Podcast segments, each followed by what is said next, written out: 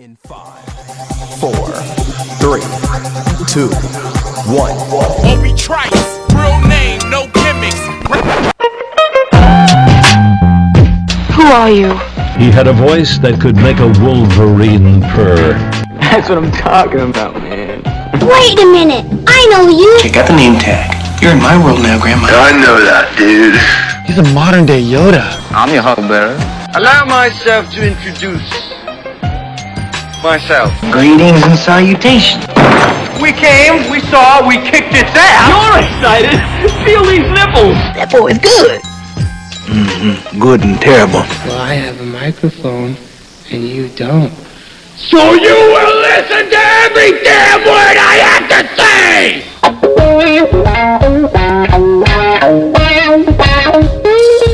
This is the Mike Rutherford Show on the Big X. Sportos, motorheads, geek bloods, wastoids, dweebies, they all adore him. They think he's a righteous dude. All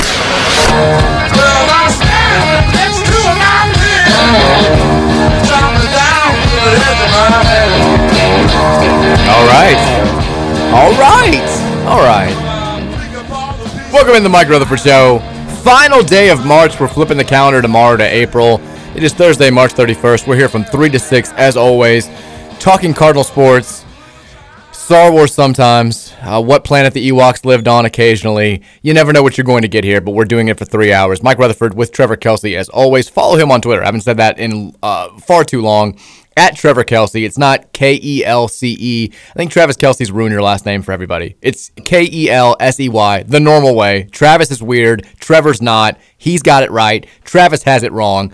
Uh, we want to hear from you today as well. Hit us up on the Thornton's text line, 502 414 1450. We got roster thoughts. We got roster news for the men's basketball team. We got the women's basketball team media day in Minneapolis for the Final Four, getting ready for tomorrow night's game um, at 7 o'clock against South Carolina, the number one overall seed. Dawn, Dawn Staley said something that I thought was very stupid today that we're going to talk about that I made me more, I guess, optimistic about tomorrow night's game just because it was so dumb that I'm like, well, if she's that dumb, maybe we can win this thing. Well, we'll see. Uh, spread keeps going up towards South Carolina, though. We'll talk about all that good stuff. And we've got a couple of football notes. The forgotten element of this weekend from a U of L athletic standpoint is the fact that we've got the spring game on Sunday. We talked about it a little bit yesterday. It's not really going to be a traditional spring game, but it's still Cardinal football. So we'll get to all that stuff. But before we do, got to say hello to my guy, TK, Trevor Kelsey. How are you, buddy? You're wearing, you're, you're looking great in your Kraken t shirt today. I don't even know what I'm wearing. I just grabbed the first thing I saw when I walked out the door. Are you feeling better today? Feeling you, you've been struggling better, a little bit. I've been a little out of it. Uh, I'll be honest with you, until you mentioned the Ewok thing, I don't remember talking about that yesterday. You just blacked out just- for three hours. I mean, for someone that's ironically hasn't smoked anything since Monday, I think I would I'd have a better memory right now, but I don't. Is that part of the problem? Has that been part of the reason why you haven't why why you haven't. haven't been recharged? It's been probably like Monday, probably early Monday morning, or no, maybe right after the show Monday. So you were feeling sick on on Tuesday. You went home after the show. You slept. You woke up. You came to the show. Did the same thing happen last night where you just Yeah, went home home, right to sleep right and then bed. woke up and came here? I mean, I, yeah, pretty much. The only three hours. I did wake up a little bit last night. Uh, Oh boy, had a cough. There's there's I, I'm take one. I'm getting no. I'm getting the rest of it out. It's like the last of it's coming out today. I think. Uh, I got the same thing going. It's that time of the year. Yeah, the, the last of that phlegm's now just coming Mm-hmm. out, thankfully. Um, yeah, I woke up a little bit yesterday. Um, I woke up right before midnight to do my Wordle, At a boy. which I, I got Priorities. Priorities, exactly. Did you did were you not awoken by Windtastrophe 2022? No idea that was even going on. You didn't. You know, the messed up thing was, was at some point, and I, I actually opened the window next to my bed because I was so I was sweating, and I was like, it's so hot in here. I don't feel like even going to like mess with the air conditioning. I'm just gonna open my window right next to my bed, And it- still nothing. And it felt so good because I guess that wind made it. I mean, My God, how did that not, that not wake you up? I, I can sleep through anything. I was just waiting. You know, the month of just Rutherford House terror. Was it bad last night? It was. We had a high wind warning for like from like 10:45 until 2 a.m. Oh, did we? And I, I said this the last time we had a bad storm. There's this just beautiful, like fantastic, gigantic tree in our neighbor's yard directly behind us, and it's awesome. Like I, I love it. It's it's so cool to look up at. The kids love love looking at it. But every time there's a storm in this area, since we've moved into this house, we've been there now like you know, almost eight years. There's been like three or four gigantic trees that have just completely uprooted during storms and have fallen over at houses, one at the very end of our street. And I'm just like terrified that at least like part of this tree is going to come down. And if it does, if it fell straight back, it would go right on Virginia's room. So this starts last night, and like Mary had been upstairs. She comes down. She's like, "It's it sounds just awful out there. It's terrifying." And I pull and I'm, I open the door. I'm like, "Oh my god, yeah, it's it's it's, it's pretty bad." And so I move Virginia into our room. She's out like a light, or like a like a rock. And I'm of course, thinking, uh, I'm thinking John since he's my kid slept through this whole thing too. yeah, yeah, per usual, yeah. So uh, He's got my his, his daddy's genes. He does. He does. So I, I, I go to Weinberg on Twitter. I'm like, all right, Weinberg, tell me what's good here. And I just don't text him. yeah, I should. he ignores me. He just it's a one sided relationship. I'm just constantly retweeting him and loving all his, his posts, and he just doesn't care about me. But he's saying like they, they're kind of slow playing. They, they missed the really bad stuff last night. Once again, the meteorologist kind of uh, asleep at the wheel. National Weather Service kind of asleep at the wheel because it was terrible for 20 minutes, and then sort of after the fact, the National Weather Service does this high wind warning thing. And I'm like, well, it's kind of calmed down now. And there were a couple of bad guys. Like they registered, I think, a 72 mile an hour gust at Bowman Field, which is very close to us. Mm-hmm. And so I, I can't sleep when this is going on. I've got to at least stay awake and I, I can't just just rest. Which once again, I'm just like, I, I, I can- let me sleep, please God. We had a damn cat in our freaking basement ceiling this morning. Let if the if the lights had gone out last night, if we'd lost power again on Cat Day, I would have just packed up the whole family and been like, you know what, we're moving. We're not telling anybody. I said moving to Alaska on Twitter, and everybody who just can't take a joke is like, oh, because there's no bad weather in Alaska. I'm like, sometimes I exaggerate and make jokes on social media. How have you not learned this over the years? But it's nice to know that you just slept through it and had no idea that it was all going Not on. a clue. I, I mean, I did wake up again. I woke up about about 15 minutes before midnight. Knocked out Wordle. I haven't done Wordle today yet though. Uh, I'll try to knock it out here maybe if I can after the show. I don't know if I'm going to go right to sleep after the show today. I think I'm going to be up for a little bit. now. Okay.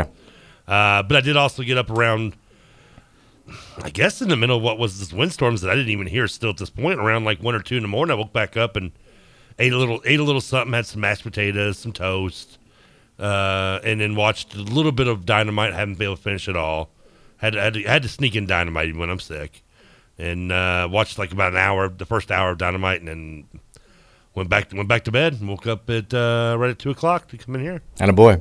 So I'm once ready. again, you're like a a newborn foal, completely unaware of what's taken place over the last 16 hours or so. I mean- you're a blank slate for today's show. It's like it's it's like if my whether I'm doing a show on KRC at 7 a.m. or Mike Rutherford show at 3 p.m. Either Same. way, I'm getting up, I'm coming in right fresh. Hasn't seen the news. Nope. I could tell you that Kenny Payne has stepped down as head coach, and they're bringing in Mick Cronin, and you would have no idea Well, if you told me that, I would probably walk out on the show because that happened Walk in the middle. at about 11 a.m. He's gone, folks. We've lost Trevor Kelsey. We do have. he's, he's walking out. We've lost him. We we do have um, positive Louisville basketball news to get to that I, I don't know if Trevor has actually seen. I don't know how much if he if he's seen something or if he's just making jokes. But we'll get to that. We'll get to the roster I'm construction. break my headset. Yeah, no, you kind of threw it down. Just tossed. I told you don't don't do that. To If me. we had the YouTube, that would have been a great a great scene That for the YouTube show. We don't have the cameras in here yet. They're coming, folks. We're, gonna, we're any day now. Any day now, we're gonna have the show on the internet. cameras are going to show up, and some so are the coworkers in this building. I mean, all week they've been gone. No one's here except for our, our, guy next door that does the doing his show. traffic, Yeah. we've got. I want to go to Big X University. You get like a four week spring break. Apparently, they're just they're just gone. That's the best school in the in the country. Big XU. What would the mascot be? what our mascot? The Kraken. no, it'd be. Uh, I was thinking, what was the, the what was that? Uh, the dog that went to Kansas University with Snoop Dogg, Blunt Dog. Remember when he showed up at, at Kansas Midnight Madness? I think the ownership would frown upon that. I think that I think that one would get nixed. So did Kansas, but you know, Well, still yeah. showed up. I did, did they really frown upon it though? There was a lot of outrage after the fact. I don't know how I much mean, they, they, had strippers in the background. they did. They didn't seem to care at the time until afterward. Uh, and now they're probably going to win the national title, or maybe going to win the national title just a couple years later. How many years have been? Has that been two years now? I think it was before the ill-fated 2019-20 season, I believe. Still, maybe the greatest Midnight Madness of all time. Incredible. I mean, just on the heels of all this stuff happening, just the, the biggest middle finger. I mean, Bill Self came out in a, a, a- like a Run DMC Adidas chain. Yeah. Incredible.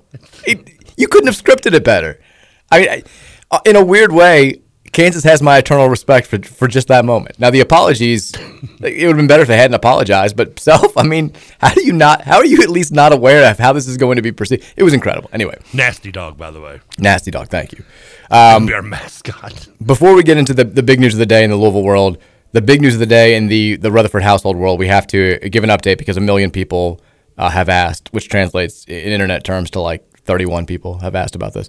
Um, the cat, aka Sydney Purry, that's what I'm going with. That's like Jeff Paws myself, but okay. Jeff, you know, anybody can call it. This is our cat collectively. This is Big X Nation's cat, not the one that you stole. This is the the, the Mike Rutherford show cat. That cat's still chilling at the house. Good, I love Laura. He comes in and out of, that, in- out of the dog doggy door, It chills in the backyard, sometimes in the front, and still just comes right back in. Oh boy. Yeah. Sydney Purry. Unless somebody steps up and claims them, and we've put it on the Facebook, the Lost Pets group, St. Matthews. Mm-hmm. We put it on the Next Door app. We put it everywhere. I mean, I've put it on Twitter. I feel like if this is your cat, You put it on the radio. yeah, you would have you would have seen something by now. And everybody who like responds to this, like I, I don't know anything about cats. I know we had a calico cat growing up. That's all I really know about. it. Everybody hated it. it The cat hated us. Kitty hated us. She was the most just antisocial cat in the world until she got too old to do anything else, and then she was nice to my mom and like wanted to get in her lap all the time when she smelled and had like one tooth. Like she was like on the verge of death. She's like, okay, now I'll be nice to you guys. Like, you're, you ever watch American Dad? Yeah. Where the Stu, Steve finds the, the, the cat that's near death, but always attacks him still. yeah, that was that, that was Kitty pretty much. That's picture. Yeah. That was that was that was Kitty. Real name was Patricia because we let my sister name her when she was graduating kindergarten, and she went with Patricia, and then it just became Kitty. Very odd name. But so everybody has seen this cat. I've gotten probably like, like 15 messages from people who are like, "Oh my god, that's the most beautiful," and they say the the species of it's it's. I know it's a uh, Siamese cat, but they say like the exact specific species. They're like, "Oh my god, it's," and everybody's like, "This cat's so beautiful." This cat. I'm like, I, I'm sorry, I don't know anything about cats. I wish I did, but so beautiful. Why don't you take it? well, I think it's found a home. Like so, my our babysitter who saved the day yesterday by going to get her out of the ceiling or him out of the ceiling. Um, one of her daughters fosters cats, big cat person, and she took the cat and immediately fell in love with it. So unless somebody steps up and says, "This is my cat. I lost it last week. Not sure how the hell it got in your basement ceiling, but I want it back." You still haven't taken the time to lift the leg to see if it's a boy. Or It's a boy. Okay, you it's a boy. Okay. But since that, unless that happens, he's found a home. He's going to stay with, with Sarah, and he's going to be happy. She's great with cats, and Sydney Purry will live happily ever after. But if somebody steps up and says, "This is my cat," then we'll, we'll, we'll, He's a boy. He still has uh, the marbles. I guess. I mean, I'm not very confident for the guy. I mean, I don't know. I didn't look. bad for him. But that's you're not sure if they're there or not. That's He didn't have his ear clipped. I know that. well. That the ear clip is usually the sign of a stray cat that's Right. That's been fixed. But there was no identification, no tags, no collar, no anything else. I'm just saying because I'm just telling you because if he ha- still has them, that means he's going to start spraying at some point. Yeah. Well, I- again, she knows what she's doing with cats. Okay, I don't not- have he's the not answers. house anymore. No, no, no. Okay, She's, he, he's over there. So, yeah, he he. Our next door neighbor put him in a, in a crate and took care of him during the day, and then Sarah came over and got him, and he's been over there ever since, and he will stay over there until unless somebody steps up and claims him. So happy ending there. Sydney Purry is going to live happily ever after, and maybe this is the, you know, maybe he's the good luck charm. Maybe he this is what gets Louisville men's basketball back on course. Or if we want, you want to call him Scott Catterfield, maybe he's what gets Louisville football back headed in the right direction. Who knows? Maybe this cat's a magic charm. We'll see. I feel like you should like scratch Catterfield. Why? I don't know. Scratch is like a cat term. But Scratch also does not like rhyme with Scott. Nobody begins with an S. NSC actually. But yeah, there you go. See, I mean, I feel like Scott Catterfield's good enough. no, we got to go the extra mile. You only have to go the extra mile if it fits No, no, perfectly. we're going the extra mile. No, no, we don't. Scott Catterfield. Um, oh my God, Texture just says mashed potatoes and toast. Jesus Christ! What's wrong with that? just love that. That's the reaction. I didn't want. I didn't want to eat anything too. Like, I mean, I wasn't. I'm still not really hungry. Well, good for you, and that's I mean, good. Yeah, That's my, good. my type's a little back. I was just wanting to eat something, and it wasn't much in the house. All right, so much like yesterday, I wasn't going to Taco Bell or anything at that point. I mean, not yet. Texas says if a cat can get in your house, that means possum and raccoons can't too. Trust, I'm well aware. Trust me, that's that's where my we have got somebody Well- coming out to look because I did it like a inspection of the the perimeter around our back deck. Got underneath there. Well, yeah, the, the perimeter of our back deck. with the lattice up there. You're the cop from Cape Fear. Like I did an inspection of the perimeter. Well, I mean, I did. If Like, this little this wire beat rings at any time, something's sneaking in the house. how else do you want me to describe it? Like I, I looked at the outside of the the, the, the back deck, saw if there was any sort of opening. I don't know. Maybe it's the, maybe it's the, the sickness in me. Just I found it amusing that you described it as if you were like some kind of like Crime scene. crime scene guy. Yeah. I kind of I felt kind of violated. I mean, imagine just working in your basement and hearing something above your head and then meowing when you don't have a cat. It was terrifying. I can't stop hearing noises down there anymore. How am I supposed to get any work done? It's I I think I know where it got in. I still don't know how it got underneath there. But yeah, we're gonna have to we're gonna have to get. I mean, that the good thing out. is Penny's not to let usually any any of the uh, other animals that get near your house. She just kills anyway or attacks.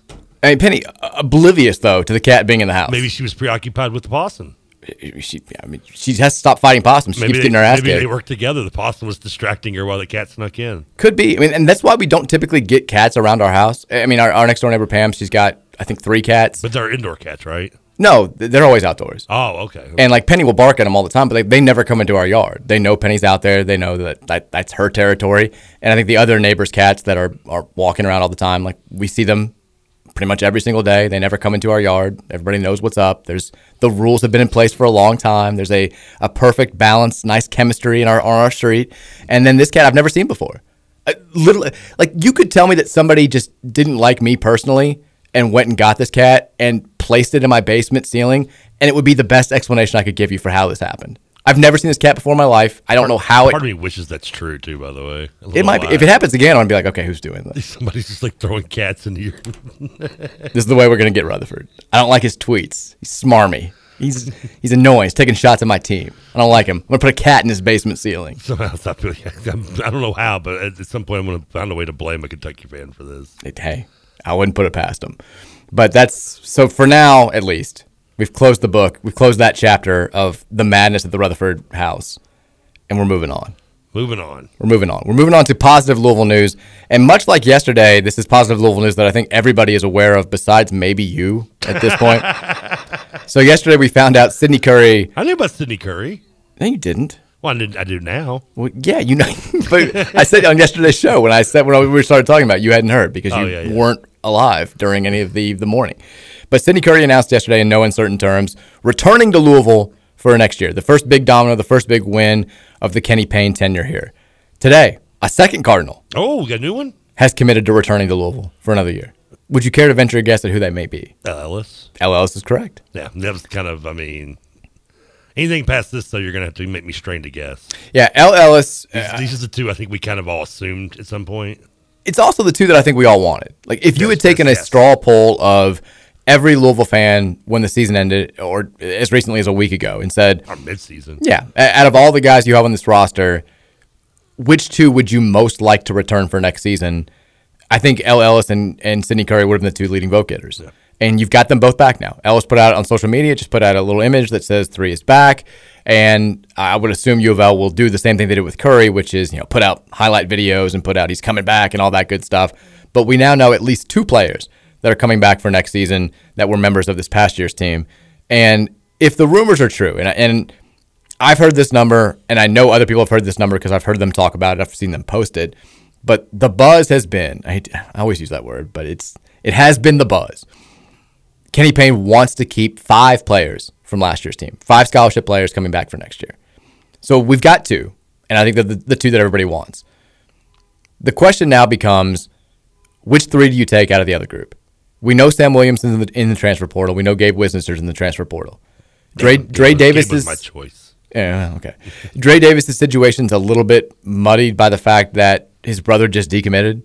Dre has not said anything one way or the other. The only I think statement he's made since Deontay Davis decommitted was just a like heart emoji retweeting his brother's announcement. So with the guys you have left that could potentially come back for another year, and I'll include Noah Locke in this, even though it sounds like he's not coming back. But he's still eligible. He still technically has one year of eligibility. He could come back to Louisville and play if he wanted to, and if the coaching staff wanted him.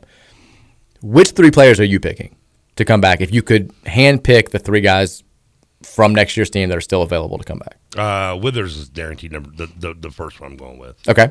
Uh, you can obviously talk. Well, you didn't. Know, yes, this year was not near expectations that we had for Withers, but you'd like to think that the, the, the talent is still there. And I'll be with the new coaching staff, with Kenny Payne, Kitty Payne coming in, Kitty uh, Payne. Kitty Kenny, uh, then the, the, the, the, the, the, what we hope to see this year will come out next year. Uh, so that would be number one. Uh, number two, kind of the same maybe premise as JJ Traynor. Okay. Um, again, wanted to see a lot more this year. Unfortunately, a lot of things we wanted to see this year did not happen, uh, and that could be coming out in next season. And the third one would be, whew, um, the first two come on come easy to me. The third one, I'm gonna go. You know what? Just for bleeps and giggles, let's say Mike James. Okay. I mean, that's a name that kind of gets forgotten about, but was, let's not forget, a decent recruit. We've talked about Kenny Kenny Payne wanting to go back to the old school days of bigger guards, which he is. He's what six five shooting guard, I think, six six shooting guard. Uh, so he kind of fits that mold. We don't know. I mean, th- there is great unknown to what he can bring to the Mhm. table. I get, but I mean, you know what? There's great unknown to what Kenny Payne's going to bring to us. So why not? Yeah, I think first I'll go with the guys who I think are the most likely to fit that to come back, and, and I think it's Mike James, JJ Traynor, and Jae'Lyn Withers. I think those three are the most likely. I'm not guaranteeing that. Three I just said. Are those the three you just said? Yeah, in not that order, but yeah. Yeah, I think I said Withers Traynor. You did. You, Yeah, that's yeah. right. Because my three, the, the the three I would choose would be, I'm going with Roosevelt Wheeler. I think he has shown enough. I think he could be a really good college center. That's the border with James for me. That's where I was like, eh. I, I'm going with Jae'Lyn Withers, like you, just because, man, when we, I know that at a certain point, like flashes of potential don't do much for you, especially when you're talking about a guy who has been in college on a basketball team for three years. I know he only played two seasons in redshirt his freshman year, but he is a, if he had played his freshman season, this would be a guy that we're talking about going into his senior year.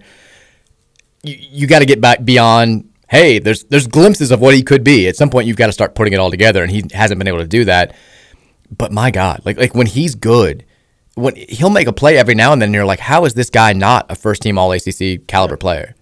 And I think the hope is with a new coaching staff that maybe could develop his talents a little bit better, maybe give him the confidence that he needs to to be his best self on the floor. He can become that type of guy, and we'll see. I'd like to at least give that a chance. And the last player I'm taking is Mike James because, like you said, the great unknown. We heard rumors during the summer that he was playing really well and was actually competing for significant playing time, if not a starting spot at the two. And like you said, if Kenny Payne loves these big guards, he fits that mold. He can be part of that new era, that new style of play.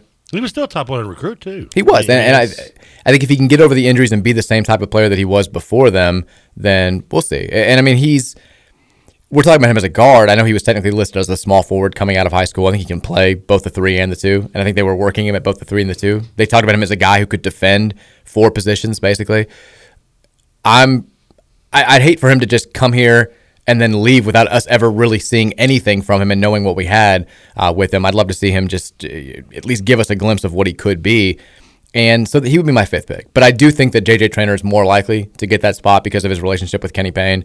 But we'll see how it all shakes out. And who knows? Maybe Payne says, I don't know where that number got tossed around. I'm keeping six guys. I'm keeping seven guys. Matt Cross, welcome back if you yeah, want. Cross I think, the one, I mean, is he the one we kind of both are like, I think everybody thinks he's gone. that's gone, yeah. I mean, it's I, I, almost better chance to come back, Noah Locke or Matt Cross.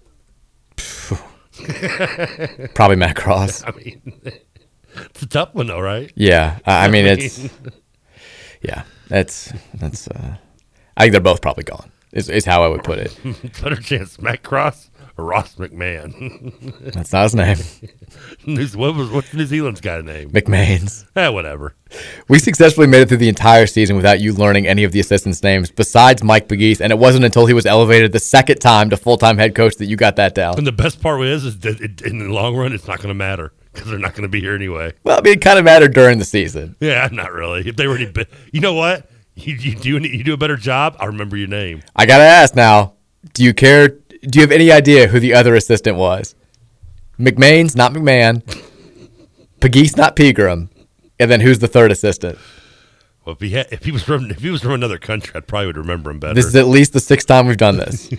you have failed miserably every single time. You have not even come close. Well, seven's the lucky number. I, I am literally drawing a complete blank. Is it blank? No. Crap. Kahil Fennell. That's right. I, I always can't remember. He, he, that's right. 'cause I kept thinking crystal meth. What? Because his name sounds like uh, the, the what's the, the, the main ingredient? Crystal meth. Uh, uh, I don't. I don't. Fentanyl. Fentanyl. Yeah. that's right. That's where my. Oh my that's god. where my mind goes. What was his name again? Kahil Fennell. Yeah. So it sounds like fentanyl. Sounds like he's like crystal meth dude. How, what what am I supposed to do with that? I don't know. Where do I go from there? That's how my brain works. The I other, oh god, okay, the way I okay, okay, okay, okay, okay. the other piece of Louisville basketball news that's out there today, we mentioned, I think it was yesterday, that officially Louisville had offered Devin Ree, the former LSU basketball commit, who's a member of the 2022 class, which means he would be a freshman next season. Two crystal ball predictions have come in for Louisville on 24/7 Sports.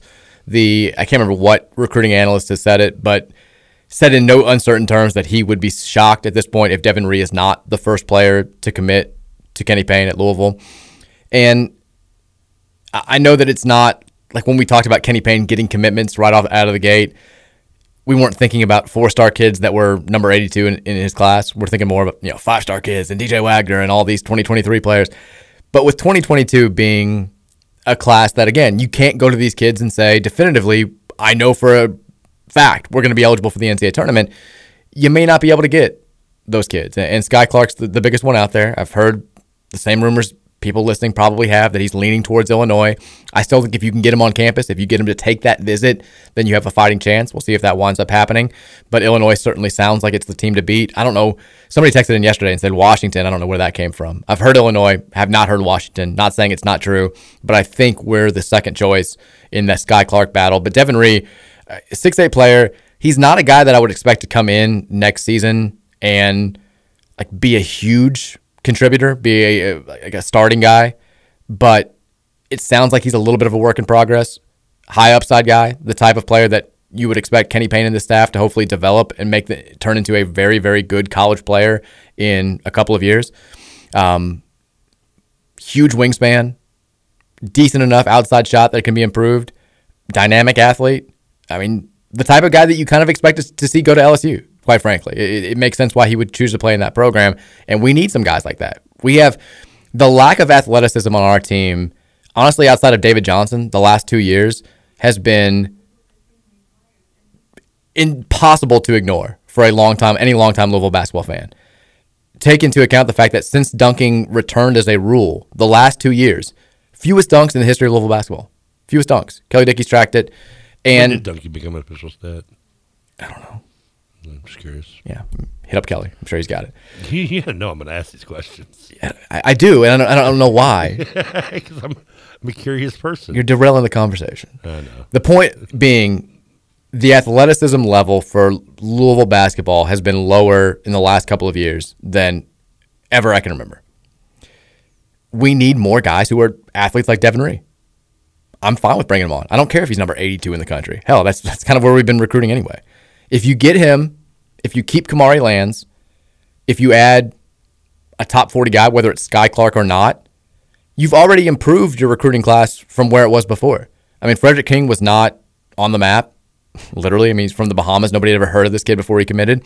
Deontay Davis was between 120 and 150, depending on what scouting service you're looking at. So if you keep Lands, who's a top 50 player, you get Devin Reeves, top 90 player, get somebody else who's a top 50 four star player. Maybe you do get Skyy Clark, who's a five star talent according to some scouting services. You've already upgraded your class. And then you look at the transfer portal, which we knew we were going to have to rely on heavily anyway. If you add those three, if you're told those three are coming in, does that maybe make you switch your three picking from this roster away from James to Roosevelt Wheeler because you're bringing in three kind of wing guys and maybe need to keep a keep a big man like a Wheeler on this on this roster? I don't think it necessarily depends on just the the incoming recruits because I think you can fill whatever void you have via the transfer portal. I mean, I you still have Curry, who, who's obviously can play the four or five depending on matchups, and but I mean, and you'd have Traynor, and, and even in this do- who can do- even do the same, who can do both. Yeah, I mean, I I don't honestly, I honestly don't think it's a concern. I think you're taking the best players you can get in the 2022 class, Mm-hmm. and you're saying we're going to recruit out of the transfer portal based on our roster needs because you can find good players at, at, at every position now. yeah, and and I know that sometimes Cal's is when when Cal says it's positionless basketball is the future. I mean, it, he not 100 percent off on that. It is kind of the No, truth now. for sure. Where I mean, now you you can start guys at six four power forward, and especially in college. Hell, you do it in the NBA nowadays. Look at the teams. I mean, we've mentioned this before, but you know, people always ask why the Big Ten has been flopping so badly in the NCAA tournament mm, They're- when they have. It's because they play a different sport than everybody else right now. They play 1980s, early 90s basketball. And I'm not saying you can't have success in the NCAA tournament with a true old school five, kind of like Kofi Cockburn in Illinois, even though they look terrible in both games they played in the tournament. Or what's his name from Michigan? Hunter Dickinson, Yeah. yeah, to a, a lesser extent. I mean, he's a little bit more. Ver- I mean, he shot threes. He's a little bit more versatile than Kofi, but look at the team still standing. I mean, Duke, Mark Williams is, probably as close as you get to a traditional center, and he Bacot's pretty. I mean, he's six eleven back. I mean, low low post guy. But he's, I mean, nobody is looking at him as like a NBA center. Like he's not on anybody's NBA radar. No, no. He's not. He, he's very low on any sort of draft board. Like he is, and he's their lone post presence. I know Brady Manek can post up guys. Does NBA even use centers anymore? Exactly. I mean, That's what I'm saying. know, like, yeah. like, and Bacot can't do those types of things, but he's still more of a like he's the classic Carolina big man. Like he gets a lot of points by running the floor. He's springy. Yeah. He's not a traditional. We're gonna post it up, throw it into him, and back down, back down, back down, baby hook. Like that's he's more cleaning up on the glass, running the floor, getting points and rebounds that way. And I mean Villanova doesn't have a, a true big. no, I can't remember last time they had a true big. Kansas kind of does Mm, with well, David McCormack. yeah. But they don't play through him. I mean, their best players are, are going to be Ochai Agbaji or Remy Martin on a given night. Like this is the new style. This is it's not inside out paint touches. Kick it out, kick it in, kick it out, kick it in. Like the the Flint Tropics back in the day. It's this is the way the game's played now. And if you don't adjust, you're going to get left behind. That's fact of the matter. Let's take a break when we come back. Thornton's text line. I also have thoughts on. Have you seen all these Duke stories or Duke Carolina stories about? Oh, these super Duke and Carolina fans. They had their weddings planned, and now they're having to balance weddings in the Final Four. I've got thoughts on this, and what? I've, I've expressed these thoughts. Carolina fans got mad at me. Duke fans got mad at me. I don't care. We're going to talk about it in the show. We'll do that after the break. It's the Mike Rutherford Show, rolling on here on a Thursday on 1450 and 96.1 The Big X. Mr. Nice Guy. No more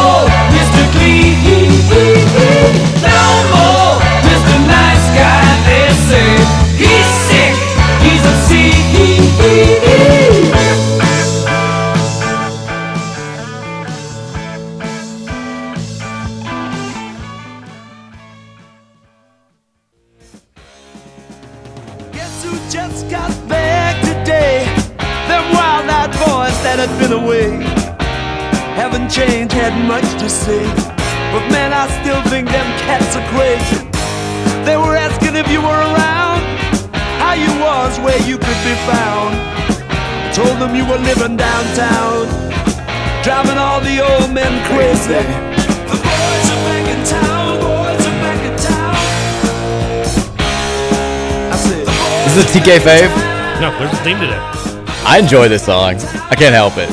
Why wouldn't you enjoy this song? I also always think of the tweet where it was like, it's kind of effed up how there's like a hundred thousand songs about Christmas, but only one about the boys being back in town. That's all I can think of. Like every, every time I hear it. about that? Yeah, I initially think about it. Was that your tweet? Or No, no, it was a one of the viral like early days of Twitter back in the day.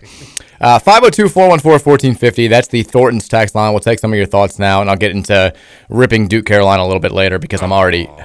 I, I look. I started the week going into this with an open mind. I'm sure once the game rolls around, I'm going to enjoy it and get excited about it because, I mean, the storylines the storylines. It's Duke, Carolina, arch rivals, playing in the Final Four, meeting in the NCAA tournament for the first time, potentially Coach K's last game, all that good stuff. But at the present moment, I'm just about to vomit reading some of the stuff that's out there right now. So, um, Luckily, I've been sleeping through it. Exactly. You, you, you've done the right thing. Look, you, you've handled this. Hibernation You, you've, you've handled this in the most mature fashion possible, which is just to ignore it all by sleeping.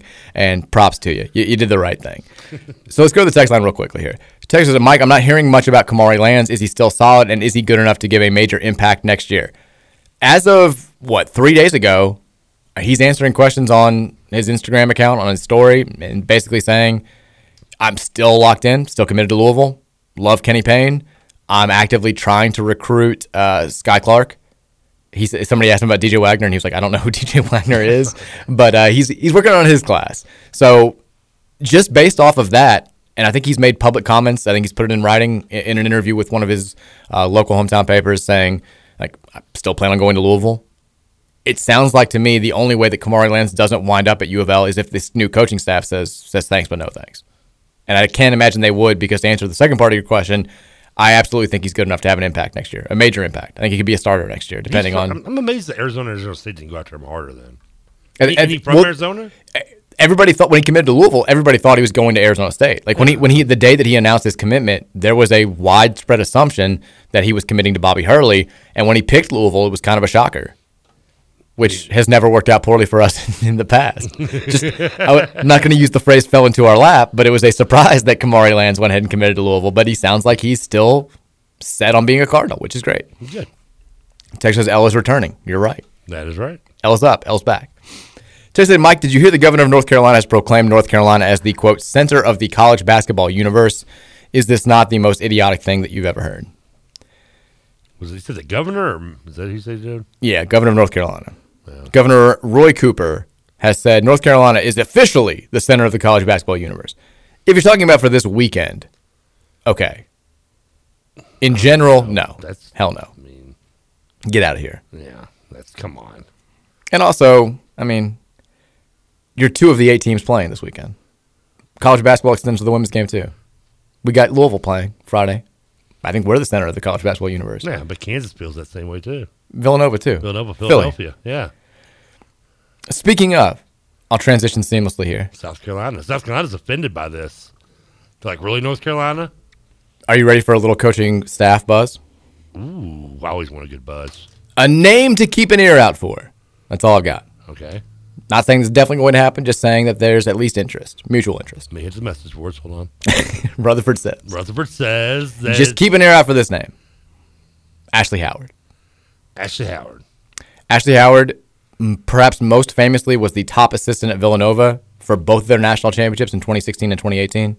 He got the head coaching job at LaSalle. Was seen as this. It was a slam dunk hire, home run hire for LaSalle. I was going to ask him if it was he or she. Is it was him. Yeah, well, Ashley. It could be either way. fair. Did not go great for him at LaSalle. I have to say that he coached there for four seasons. Um, 45 and 70 was his overall record. They weren't great this year. They got a little bit better as they went along, but he got fired after an 11 19 season this past season. But great ties to the Northeast from that general area where now you've got Pervis Ellison up there doing his thing. You had Kenny Payne with direct ties up there as well. I think it would be a good hire. I, I know that it's not when you've talked when we've talked in the past about wanting to get a, a coach on the staff who had prior head coaching experience, who maybe could help Kenny Payne out with the the day to day type stuff. Maybe a guy whose only stint was four not so great years at LaSalle isn't what we were all thinking.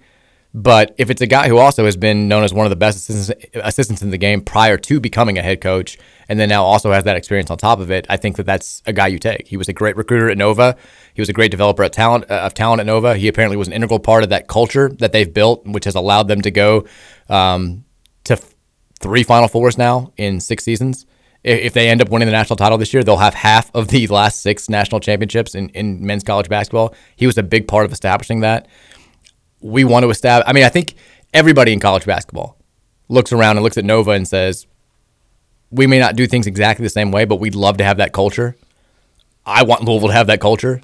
No way around it. Why not bring in one of the guys who helped make that happen? I'd be fine with this. I'm good with this addition to the staff, but n- this isn't the still veteran that I want. Like, if you want to include this with Nolan and still said veteran co- head coach, I'm good with. But this isn't the veteran. Like you're you're selling me on this guy's points or everything that you're basically selling Kenny Payne to me on. The only difference is the four years of LaSalle. I mean, great recruiter, good assistant. Well, he's also and he's also not going to be the head coach at Louisville. No, but he's going to be. But when we talk about having someone with veteran tie, I mean, listen, I mean, if it's all about having veteran, most of your experiences as an, assistant, well, Kenny's got that. Nolan's got that. And again, I though, mean- we're bringing him on to be an assistant. Like in it, but I still want. I'm just. I'm saying I don't want this to be the when we talk about having a veteran head coach or someone with head coaching Right. experience. This is not. I'm not. I have no problem with this. I'm. I'm optimism optimistic about adding you know Ashley to the staff, but you know I don't. That's not the coach with head coaching experience as an assistant that I'm looking for. I hear you. I, think the other thing that you have to take into account is all these guys that we've talked about, you know, John Beilein and all these, like, they're probably none of them are serious options for us to bring in here. No, well, Beilein's not, but I, I, I- the name that I have mentioned in the past is Ernie. Kent. I've heard Ernie Kent's not an option. Well, okay. Well, Yeah. I have not heard. Don't think that. he's interested. Maybe him and Kenny didn't get along too much. No, I think they did. I think he's just kind of he's he's past that. And also, like, I don't, I don't think there's other guys like you. We out of nowhere came Trent Johnson with pageant. I mean, well, he, and he's he's just now taking another job. I, and I wasn't mean specifically him. I'm just saying that that, that kind of did come out of nowhere. He came out of nowhere because he got fired so late in the True. the, the off season. Like he nobody expected him to be available, and it was too late for him to get another gig. Wade, maybe. Shut your mouth. You want to talk about heads rolling? I Will Wade is assistant. We'll wait and Jaron Sauer. Just bring him over. just bring him. Why not? Um, but that's the name to keep an ear out for. I would be excited about it. I think he would be a, a welcome addition to the staff. Like Trevor said, maybe not the most, doesn't fit the role of the guy that we've been talking about, but he also brings more of a recruiting element and I think more of a past assistant coaching success element than the other head coaches that we were talking about filling that role of past head coach who can help you out a little bit. I mean, other than the four years at LaSalle, what's the difference between him and Nolan Smith, though? Well, I mean- than maybe other than, other than obviously the where they coached at, maybe the regions. I mean, the big difference is he was the right hand man at Villanova for Jay Wright. Nolan Okay. Smith's never been like Never he's been, yeah. behind Scheyer in that. If you want to look at the pecking order of go. the Duke Okay. assistant staff, um, the thing that may I guess raise a red flag with some people is he was also an assistant on Chris Mack's staff at Xavier for one season Nah, in that's 2012-13. Uh, Drexel, he was there for four years before going to Xavier, and then he started his coaching career as an assistant at LaSalle. He so played at Drexel. he played at Drexel. You're correct. So he played under Bruiser Flint. Uh, would that have been the Bruiser Flint era? It was uh, 99 to 02. Yeah, I don't know. Yeah, I don't remember exactly when Bruiser Flint. I think that may have predated Bruiser Flint, but I'm not 100% sure. Uh, texter, back to the text line 502 414 1450 says, Mike, good thing your kids weren't a little older where you would have gotten coerced into keeping Jeff Pauls. They did, Virginia did find out about the cat last night. Well, how did she find out? I mean, they when I was at radio, they told her, and so of course she wanted to go outside and see it, and she went outside and saw it. But she did not. I mean, she's she's too young to, I think, lobby for keeping a cat. Like she's, if you tell her that's not even an option, then she's fine with it. She's she's two and a half. She's not going to put up a fight. She knows that like Penny's her dog, and I don't think she understands the concept of like you can add more pet, pets if you want. Like at least not yet. But by the way, Bruiser Flint, he he uh, he came in at the his. He never played for Bruiser Flint. Bruiser Yeah. Flint's first year was his year year after he left. There you go. Gotcha. Uh, text says, ladies and gentlemen, it's 3.30, all aboard the derailment train in full steam. Choo choo. What did I say at three thirty? Who knows? But the next test, uh, text immediately after that was Trevor's neurons in his brain go from point A to point B like Billy from Family Circus. I don't think I've seen Billy from Family Circus. Family Circus sucks. It's every time I read Oh, Family comic strip, right? Yeah, the comic strip Yeah, back in the day. yeah, yeah. I hated everybody in Family Circus. Every time I read it, I'm like, oh, I want to kill this dad. I, I, I can't stand this. That was the Family Circus. Was the one that was on like the side with like uh, next to Marmaduke. and, Yeah, it was never funny. yeah. I don't know. I remember. Oh come on! I I, I despise I mean, I'm more Family of a Beetle. Bailey, Calvin and Hobbes guy myself, but I'm only Calvin and Hobbes. Calvin I Hobbes is, Calvin is Hobbes. fantastic. I told you I read the whole like I used to read the big book of Same. Calvin Hobbes. I had like five of them. Yeah, it was incredible. Uh, Texas, please don't let TK cook crystal meth with fentanyl. What are you, want me to cook Kristen Meth another way? There, Texter, come on. Killing people.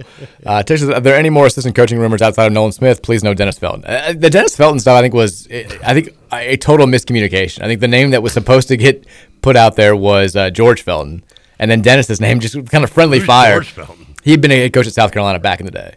And I have no idea. yeah, Dennis Felton. Poor poor Dennis just got like thrown to the wolves out there. He's like he's like there's not even any interest. Everyone's like I don't want Dennis Felton. I'd rather be a fan of UK than have Dennis Felton here. And Dennis Felton's like I'm not even an option. I, somebody just messed my name up. I feel like Dennis Felton's like sitting in his house somewhere retired. He starts getting like just tagged on Twitter nonstop. what did I do, honey? Louisville. Why, why is my phone beeping? What is this? I think Louisville might be interested. We've Honey, got something here. People keep hanging up, calling the house and hanging up now, honey. Poor Dennis. Poor Dennis getting harassed for no reason.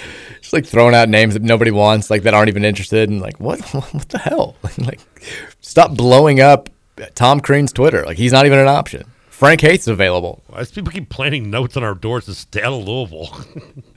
Uh, Texas, I'm totally fine with guys reopening their recruitment. Also, totally fine with Sam transferring. I'm not sure I want a team full of max guys for KP to work with. Let's face it, they're hit and miss at best. Pitino might not have had the best talent either, but he got he got the best out of them. Yeah, I mean, I don't think you've seen a whole lot of. There's been a little bit of it because whenever you have a quote unquote negative headline, which is a player leaving or a player decommitting, people are going. Some people are going to react to that in a negative fashion. But for the most part, I think Louisville fans have looked at the decommitment of Frederick King, the decommitment of Deontay Davis, and the transfer announcements of Sam and Gabe and said, this is what we all expected. Like, we didn't expect to have everybody back and everybody who was committed signed and, and on the roster next year. Like, we expected there to be significant roster turnover. That's what happens when you win 13 games in a season, a year after missing the NCAA tournament, and you bring in an entirely new coaching staff. Like, you don't expect to have 11 guys back and basically the same team from one year to the next. And I mean, Kenny Payne, with the promise of bringing in better players, higher rated recruits, you knew that some some guys were going to be kind of forced out, and I, I think that's what you've seen. So Rosalie won 13 games back to back years. Yeah, I didn't even one was slightly more was slightly better than the other. I know. just, just clicked in my head though. We said back to back 13 win seasons. God. Once again, like when we say stuff like that aloud, you're like, I know exactly. it just really makes it sink in in a different way. Sad. It does. Text had good song selections today. Thank you. And there is a theme today. The texter's previous text was, "What in the actual bleep was that outro song from yesterday?" From out from yesterday. Yeah, it was when you played the uh, the Mash song after we'd been talking Oh about yeah, it. oh yeah, that would guarantee. Yeah. yeah. If you, if you didn't know, if you didn't know the reference to that, then that would be. I would have been like, "What the hell?" Yeah, we're like, "Let's go!" 'Cause suicide is painless. What is the Rutherford show trying to tell me? They were so excited for a second. The music Yeah, just did not jive with that. Uh, text says, "Does it worry that you that Howard coached under Mack for a season?" We, we're getting to the text that we've uh, talked about afterward. Um, no, no. One season does not scare me. No. Um, Texas, other than four years of experience, what's the difference between him and the guy with no experience? Trevor in charge of hiring would be hilarious. you would, I mean, I, I want you to be more visible. I want you to have more of a like a public role, so I could just hear like Trevor, like Trevor is like the, I don't know, the press secretary for some major politician would be wonderful. I would love to see you as like White House press secretary or press secretary for the governor, and just you falling into a, uh, a awful trap, and then trying to dig your way out of it, and then just getting mad and personally insulting everybody. Like, Oh, what- I would. Well, if you guys are all, you can just shut up. Like, like what, what, what do you want me to say at this point? I, I said he's been mayor for seventy five years. Fact check me if you want. I, I'm standing by that. Well, has he? You can't prove me wrong. It's like, well, we- we've got like Can you prove me wrong? his If you can't, then Wikipedia page right. says exactly. Well, Wikipedia. Oh, you got Wikipedia. Like that. That would be you. Just be fighting with reporters constantly. Maybe they should stay in their lane. You just like walk up to the dais and like slam your papers down. And be like, all right, a holes. What do we got today? Just the most contentious Oh press on! secretary of all time. me you tell me if the White House secretary did that, that wouldn't have been. That wouldn't be great. All right. What, what, okay. What do you slaps have? I mean, Who's got questions, stupid or otherwise? Text says crystal meth and fentanyl was time stamped at 3:30. There you go. Bring that one up, KRC. All right, let's go to break. When we come back, uh, I want to get into North Carolina Duke stuff a little meth, bit. right? What? Isn't fentanyl in I, that? I mean, fentanyl's extremely. That's what kills people. I don't think yeah, it's. that's part of crystal meth. Yeah. I don't. I don't know. I don't hold me to that. I've never done crystal meth. I, so I, mean, don't know. You brought it up unprompted, so I barely. You. I mean, I figured you would know more than me because at least you've watched Breaking Bad. I, I have watched Breaking Bad. Yeah. My wife's also a pharmacist. I think she could probably help out a little bit. Yeah. All I know is fentanyl's not great. Yes. It's it's part. It's one of the main ingredients in cough uh, cough uh, medicine, isn't it? I don't think so. I And mean, then- and then you add like some lighter fluid, and some Is that what is that is that what cough syrup is? No, that's what crystal meth is. How did we end up here? I don't think fentanyl is supposed to be in crystal meth. I know it's in heroin, right? Maybe that's what I'm thinking of. I mean, yeah, like like I mean, they're both pretty bad. when you see people ODing, it's because typically like fentanyl's been added to a drug where it's not supposed to be in. Yeah, heroin's the bad one. not that I'm saying, not that I'm advocating people should I- like do cocaine or anything. Crystal meth's not great. No, no, no, it's not good either. I Br- Breaking Bad did teach me that. Don't make meth. Don't sell it. Don't use it. You- stay away from you- meth. You needed an AMC show to tell you to stay away from meth. it was about the sixth season where I was like, yeah. Mary just texted in and just said no. there you go. On that note, Thank you, Mary. fentanyl is a powerful opioid. I knew that. Uh, on that on that note, let's take a break. the drug guy. That's what I'm gonna know the assistant as. Mary, no, it is not in cough syrup. Is it in heroin, Mary? Now I kind of want you to work in the medical industry. it isn't heroin. I, I mean, I know I can Okay, I can tell you that. okay, so I got crystal meth and heroin mixed up. Oopsie doo. And cough syrup just Cough tossed in there as well. Okay, for the fourth time, we're gonna go to break now. When we come back, Duke Carolina talk. Hopefully, less drug talk. That's hour number two of the Mike Rutherford Show, and it's on the way next here on the Big X.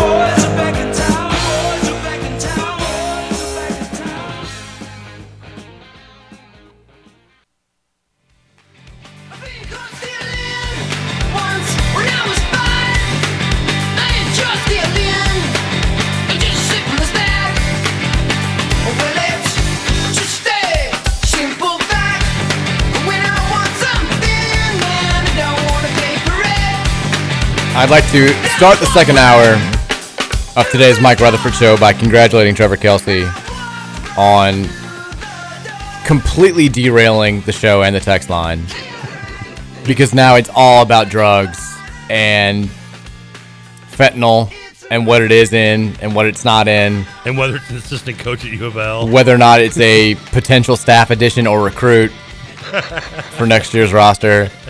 My wife's dying. I mean, she's she's like, no, fentanyl's not in cough syrup. It's a powerful opi- opioid. It's also not supposed to be in heroin either, although you know what's the supposed recipe for heroin.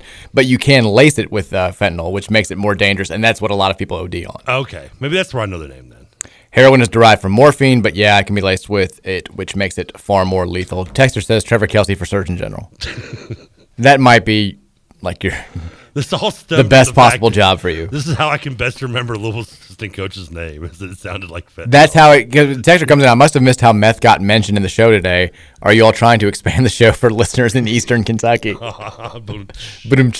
Uh, how it got pronounced was uh, Trevor once again mispronounced uh, Ross McMahon's name, called him Ross McMahon's, and better though. so for the seventh time, I quizzed him on the third assistant coach's name, which he's never been able to get.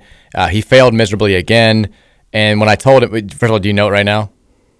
Yeah, it's um, Fenton. No. Dennis Fent, um, um, Mike Fent, Fentanyl? Fentanyl? No. Fenton? Kahil. Kahil? Kahil Fennell. Fentanyl. and that and that led to Trevor thinking it always reminds me of uh, uh, crystal meth, and, which I understandably was not following. And then he said because fentanyl's in crystal meth, which I said I don't think that's accurate. And as it turns out, fentanyl is not in crystal meth. Well, then what's in crystal meth? Texas, I think you're mixing it up with uh, pseudoephedrine, which is in medicines like Sudafed. That could be it. Well, then how do you make crystal meth? Isn't it? I mean, just like cocaine with baking soda. No, it's not heated up? cocaine. It's like co- it's like cough medicine because that's why you have to have like you have to like give your ID when you buy cough medicine. Right. now. I mean, yeah, my wife and her sister are both uh, Pharmacists. Pharmacists, and like Yeah. the one who worked at Kroger back in the day, she's like, you could just tell, like people would come in like shaking and like not making eye contact, and they're like, I need like fifty-five things of cough syrup, and they're like, no, we we, can, we can't give that. I've you. got a cough. I mean, Uh-huh, it's uh-huh. got yeah, it's got cough medicine. I think it's something to do with matchbooks. Uh, I'm pretty sure there's like lighter fluid involved in some way. Um, Drano maybe. I don't know. I mean, that's really- it's I know it's a bunch of household items. It's honestly, it's a good thing that neither one of us really know. if you've been able to reel that off very quickly, I would have been. a little bit concerned. I love the person who's just tuning in right now. It's like, why are we talking about the directions how to make meth? I, I'm sitting. I'm sitting here and I'm thinking, why are we talking about? I mean, we understand how bad this Louisville basketball season was, people, but come on, we you, draw a line. you and I would. It'd be the worst Breaking Bad remake of all time. We'd just be like, what do we do here? Like, we've we've got nothing. And by the way, yes, I've still never finished Breaking Bad. I know. I, I'm, and I'm it staying away from spoilers. I, I for some something in me wants to eventually watch it. Like some shows, I'd be like, okay, I've given up. I'll tap out. I might watch it, but just tell me how. You know, tell me a spoiler. Like Breaking Bad, I have purposely avoided spoilers this entire time. Like even when I watch like lists that like talk about you know so and so things and shows and So you don't know what happens at the end. no, I'm pretty sure I've said one big thing. if you didn't win in one or not the other, thank you. That's not surprising. No, if, it, if it's about, uh, I think I, ha- I do know that someone did spoil the the death of um, uh, Ritter, Kate, the Ritter girl, to me one time. Okay. which I was kind of mad about that. But that's about. I kind of figured that was coming anyway because that's about where I stopped watching originally was when she was introduced into the show. Texture says y'all suck at making drugs. That's why we're on radio. That's a good thing, right? Yeah. Is this? Is there, do you really? Is there? Is there anyone who wants to brag about making drugs? Look, we tried. I mean, we've apparently we've tried. That's why we're at the Big X put now. fentanyl in, in our, crystal meth. Didn't work out too well. Text said I missed the scoop on fentanyl. Is he a five star? Trevor has us all confused. It's somewhere there are message boards right now going, Mike Rutherford show update. Big time recruit fentanyl. When's he, when's he arriving? Ashley Howard and what goes into crystal meth on today's show. Text says between all the poop fertilizing Trevor's backyard and the ingredients he thinks goes into meth, his house is an explosion waiting to happen. oh my god. Uh, text says, but Rick uh, James said cocaine's a hell of a drug. He did. Text said, But Tre- you don't OD off coke, just heroin usually. Texas says Trevor whenever a press member introduces themselves before a question. Haha. Huh? Who? Is that a real newspaper? Texas says fentanyl isn't in my crystal meth. I like that. That texture, I like that. Text says Trevor is a press secretary. Quote, we only care about the statistics when it supports our argument. I mean, that's press secretaries now pretty much anyway. We we care about what? Say it again. Our uh, statistics when they back up our Oh, argument. yeah, yeah. yeah. Text says young for y'all, but Zits was great. I don't know what Zits is. I don't know what that is. I don't know what that's in reference Zits. to. Yeah. Yeah, me too. I mean, I don't like. How was zits? Who was happy to have zits? I don't know. Is this a drug that I don't know about? I don't know. Uh, Is that in it? Text says, "Hey Mike, big fan. Are you going to the Masters next week?" This is a, a friend of mine now. That's that- like my somehow my friend. I got like multiple friends who got tickets to the Masters this year. Won the lottery. Yeah, I think I had a. Um, I want to say I had a buddy that won one of those like practice course tickets or something one time. I want to go. Never win. Every year they send me, send me the email. Didn't get tickets. Never been. Hate it. Text you, you "Uh, ever gone to a? go- Uh, you've never been to the Masters in general? No, I mean it's mean- it's hard to get tickets. They Have only you- give it to the lottery. Have you ever gone to like any of the major golf? The ones at Valhalla are the only ones Oh, I've the been ones to. locally? Yeah, I went to the first PGA that was here in '96. I remember that one. I went to the Tiger one in 2000. My buddy worked that one. He worked like the like a cart stand. On that Oh, it was wonderful. Yeah. Uh, I went to the Ryder Cup in 08 when it was here, and then I didn't go in 2014 because we were actually about to get married and uh, had stuff going on. But went to the other ones. Does the, the Masters that start next week? I guess or is Yeah. it this week. Okay. Yeah.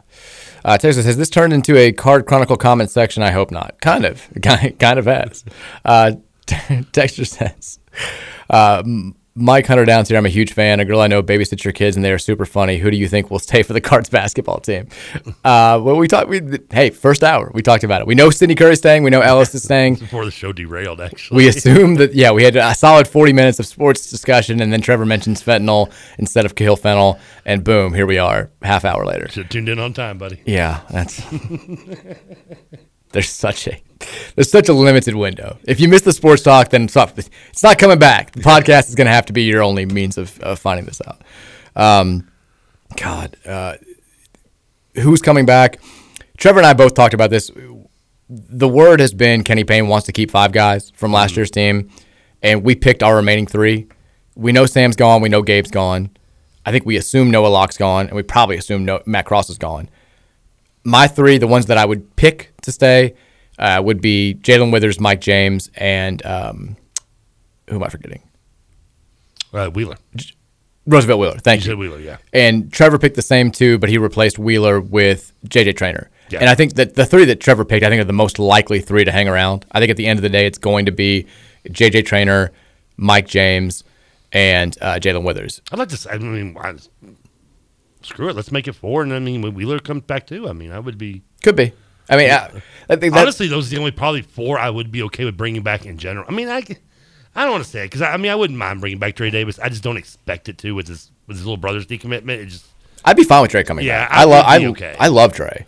I, I don't want to make it sound like I don't like Dre. I, I would I would want Dre. I just don't. I feel like I just feel like that's not going to happen now. I, I'm I with just shouldn't even bother getting my hopes up for it.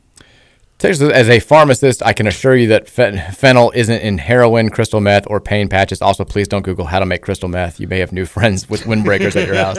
Yeah, my wife's mind has just like been blown. She's just like she's like just like I, I've stopped reading her text because she's just correcting everything that we say. I'm like, I get it. You know this stuff. I don't.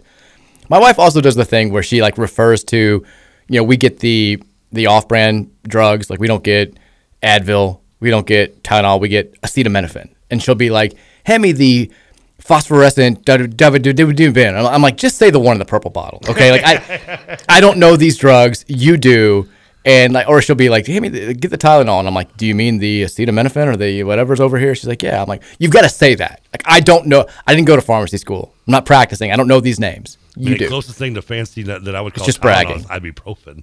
Yeah, I mean, that's, that's- like the fanciest name I could call Tylenol, which is not the only thing I take. I mean, I don't, I don't, I'm not, I'm not big on like, I, I, that's why I just when I get sick like this, I take some Tylenol and I just sleep. I'm not, I mean, I'm not Christian scientist or anything. I just don't, just, I'm not big on taking medicines. I don't know what to take.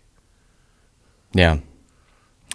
Texas, I'm listening to the, I was listening to the KRC podcast, and after you all started talking about the 2014 Sweet 16 versus Louisville, I had to go and watch the last four minutes. Two things.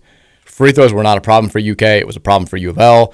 Alex Poythress made Luke Hancock look like a mid major scrub. That was not the reigning, most re- reigning outstanding player in the last four minutes. I disagree with that.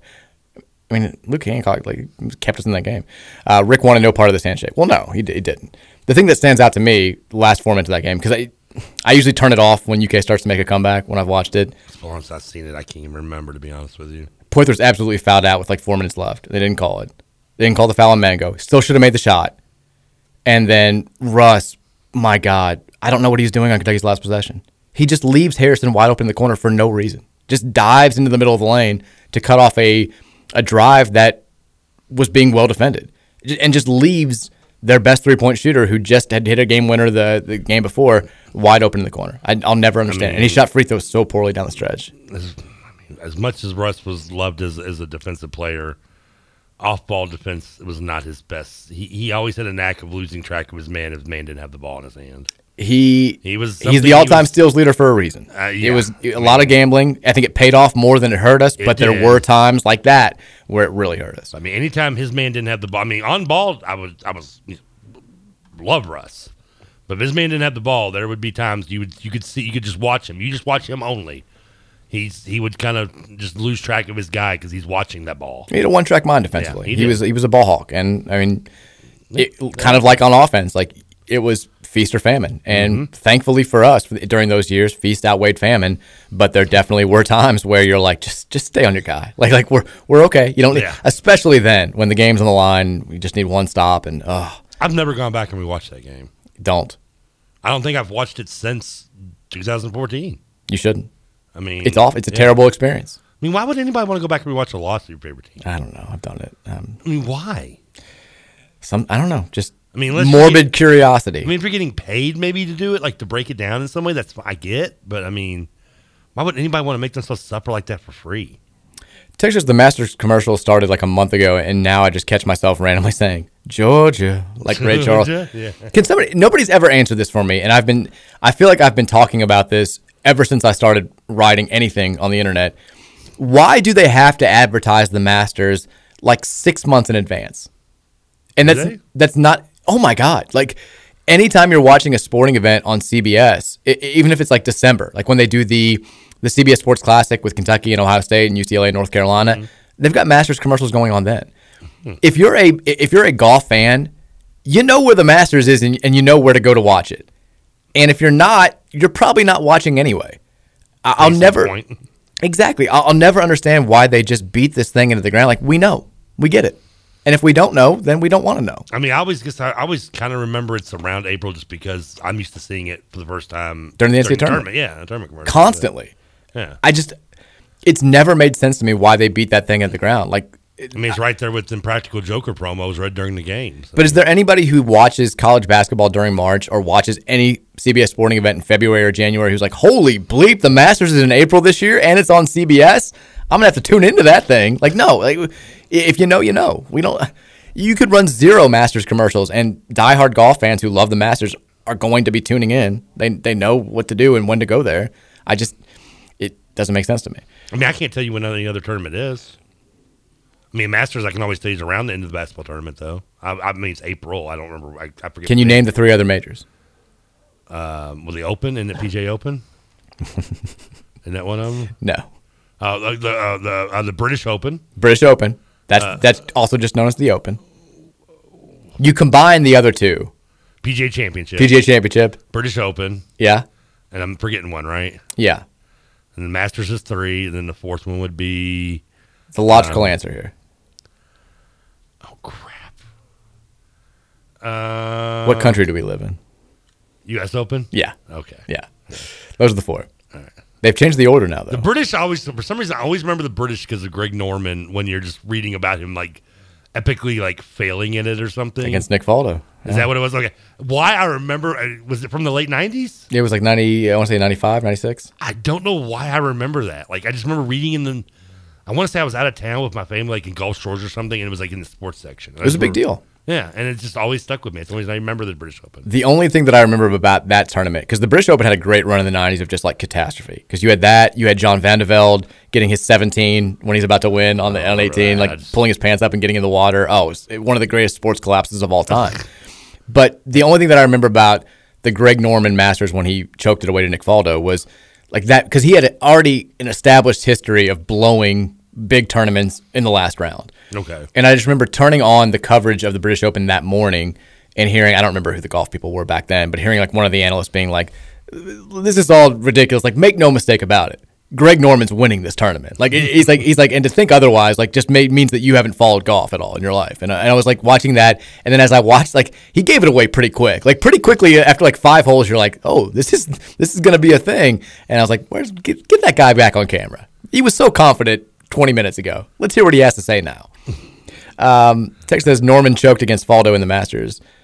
I he thought do- it was British Open. I, I thought it was too. You said Masters a second ago, just just now though. I did. You did, yeah. It was. I'm pretty sure. You it said was Masters, British. then you said British, like back to back. Just back. covering back. all my bases, so you can't- like, nobody I can call me out. Like I remember watching him in the Masters, and then when he folded, when he folded against Faldo in the British, I'm like, wait Oh. a minute, he just combined two tournaments. Uh, I guess it was Masters. 96 Oh. Masters. I thought it was the British Open. So did I. I blew that. That's, Which that's one, on me. Who's the Hand one? up. Who's the one? That, there was a British. What was it- I thought Norman was that the one he's never won. Was the British Open maybe? And he just kept coming close but never could get it, or was that somebody else I'm thinking of? I think he. I don't think he won the other three. There was a reason why the British Open always stuck with that, and it always they kept talking about how the greens were so like all like wacky and crazy, and the grass was all high, and I think the British Open's the only one he ever actually won. maybe that's what it was. Yeah. I mean, can I get props for even remember the name Greg Norman? The Shark, baby. I mean, there's a, there was a brief period of time before Tiger's arrival where like Greg Norman was the dude in golf. Like he was like the coolest guy. The Shark, he had the hat. I just remember the SNL skit after he choked. I guess it was the Masters in '96 where they were like coming up with new nicknames. they were like, because you can't be the Shark if you're always going to fold. It was like Greg, the the crab. Like I pinch you just a little bit, but not enough to actually break the skin. And then it was like Greg, the little girl Norman. It was it was a funny skit back then. Probably wouldn't fly now. I found it funny.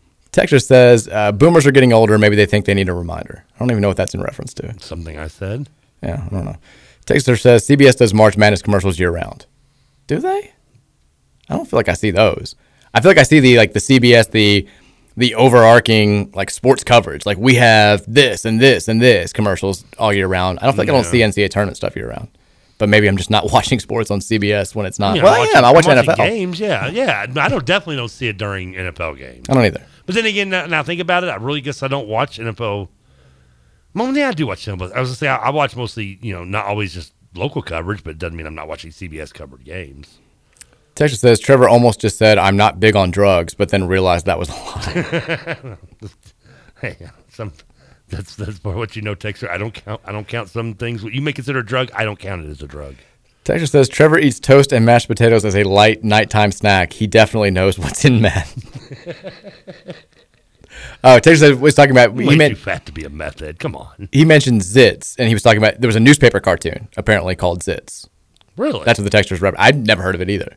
Never. I pretty much just read Calvin and Hobbes, and I used to read the See if you call. See if you're going to say what I'm. I'm thinking of. what was the sports one? There you're going where I'm thinking of in the sports section. Yeah. Tank McNamara. No, Oh no, you didn't read Tank McNamara. no, I read the other one, um, where like Rick Bozich had a character named after him. Oh no, I. I It was about the coach. Yeah, that was Tank McNamara. I'm pretty sure. No, It was Tank something, something like that. this is bad. Um, I don't. I can't. I can't think of it. Because they pulled it in the late, like early 2000s. It used to be on. It used to be on the end, the bottom of the sports section. They had all like the box scores and like roll right. calls. I think it's. I, th- I thought it was named something different though. Because I remember they used to always make fun of the Mavericks in it constantly during the during the 90s when the Mavericks were really bad. Somebody help me out. Like I, I know somebody's is is thinking what I'm thinking. It was about a coach. It was a different. I don't know. I'm pretty sure we're thinking about the same thing. Maybe. Says March 28th, 2014 was the worst day of my life. Back to back titles were coming, and defeat was snatched from the jaws of victory. Yeah. I still remember the date, too. It's one of those I, I'll never forget. It was awful. We would have played Michigan in the Elite Eight that year, wouldn't we? Yeah, Yeah, because Kentucky beat Michigan in the next round. Yeah. they did. Texas, I wish our fans would shut the bleep up about free throw shooting. Uh, in every tournament lost for any team, you can point to either free throw shooting or three point shooting. It's just the nature of college basketball. Well, sometimes. That game, definitely. I mean, you don't hit shots, you're usually not going to win. I mean, Oh, that's a Kentucky fan anyway. But that game for us, absolutely would. Free throw shooting was bad. Yeah, you got to make shots. Trevor. it's I've been- pretty simple. Yeah. Look, I've been saying this for years. Eventually, somebody's going to listen to me. Texas, instead of Masters commercials featuring Georgia from Ray Charles, I wonder how the commercial would be received with an uplifting rendition of Suicide is Painless from MASH. I'm guessing huge ratings increase. just watching just watching golfers choke on, on like clutch putts. That or like, that uh, would be awesome. Could you imagine seeing? I would like, I, that I, song with like watching like highlights of players missing game winning shots. I'd watch it. I'd watch it. Somebody tell me what the sports comic strip was that I'm thinking of that used to run on the sports page. I, Gil Thorp is what I'm thinking of. Gil Thorp. He was the coach. That was that was what replaced Tank then. I don't. I only remember Gil Thorp, but I would read it. I'd read that and Calvin Hobbes. They were the only comic strips that I ever read that I ever liked. I mean, the one I'm thinking of was real, right? I, I yeah no I I know what you're talking about. I just never read it. I'm familiar with it. I just don't. I, I just never actually read it. Texas says, "Remind me not to do any crystal meth that Trevor makes. It clearly won't be any good." Well, okay, well, I mean, Texas, I don't even know how to respond to that. Texas said, "If only you guys had phones, I really want to call in and ruin Breaking Bad for Tre- Trevor for all the Wordles, movies, and TV shows that he spoiled for me over the last few months." What's the first? Oh no! Wait a minute! I've never given a bad spoiler for a television show on somebody, have I? I don't know. I can't think of anything. The way, Tank McNamara was a sports writer. That's what he was. okay, I I remember the strip. I just Yeah. never read it. Just never read it. I think that's what got pulled for Gil Thorp, and I was mad. I was like, like teenage Trevor was like, screw this. like when you go to Tank McNamara's Wikipedia page at the very bottom, it's see also Gil Thorp. Yeah, I enjoyed Gil Thorp. It, Rick Bozich had a character named after him. I remember that. Uh, Texas says, Trevor, uh, the cat names got me thinking about settling an old argument.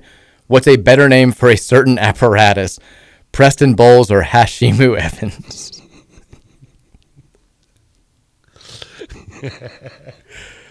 Uh, the late great John Bong. those are both really good, actually. Texter Preston Bowles. or- I'm, I'm, what was the second one? Ha- Hashimu Evans. I'm going Hashimu Evans. Hashimu Evans is pretty good. That's pretty good. I mean, that's that some seems more almost more creative even. I mean, like this this is yet another derailment topic. I, we can't let this take off. I I, I, get never- it. I've I- never been one to name my uh, what, what, what he what he, what was the fancy word he used for it? apparatus. Apparatus. Uh, I mean, the closest I had was a three footer I had to, that was purple that we called purple purple haze. Okay. Okay. That was, that was All right. All right. That was like in the nineties. Okay. okay. God. Texture, actual sports text. Here we go. Eh. I want to. Honestly, I want to get your honest opinion about. Okay. This. Can El actually play point guard for Kenny Payne? it feels like at six three he's not the ideal size for a two for Coach Payne, who seems to be recruiting bigger guards. Yeah, I, I think he can. I think he can play the point. I mean, traditionally, I mean, I don't know. I mean, uh, do we do we still have traditional point guards who have to you know get six, seven, eight assists a game? I mean, they're, No, but they have to take care of the ball. and you don't think Ellis can take care of the ball? Based off what I saw this past year, he's going to have to go. I mean, he's going to have to make significant strides in decision making. He does, but I would hope to also think that you, as a player, you would make strides in, in those categories from one year to the next. You'd hope so. We haven't seen it in recent years. No. You'd hope the new staff's going to be able to make that happen. But in defense of El. Ellis, we also haven't had a we haven't had a second year with him. I mean, we're just going from. I mean, for I mean, I think he's made strides. I think he made decent strides this season from start to finish. He did, but he also still was kind of the same. Like at the end of the year, he still had was this had the same strengths and weaknesses that he had at the beginning of the year. Like when he was good, he was really good. He'd get into a rhythm and he'd be a streaky scorer, and he single handedly got us back in a, in a handful of games just based on his scoring ability. But I think he let his offense affect his defense too much, and he's never going to be as quick as he is. He's never going to be the best ball handler unless he really, really works at it. I mean, how many times did we see last year where he just dribbled the ball off his foot with with really light ball pressure? Like that's you can't do that if you're going to be the point guard on a team that hopefully is competing for you know top tier status in the ACC. I think he can.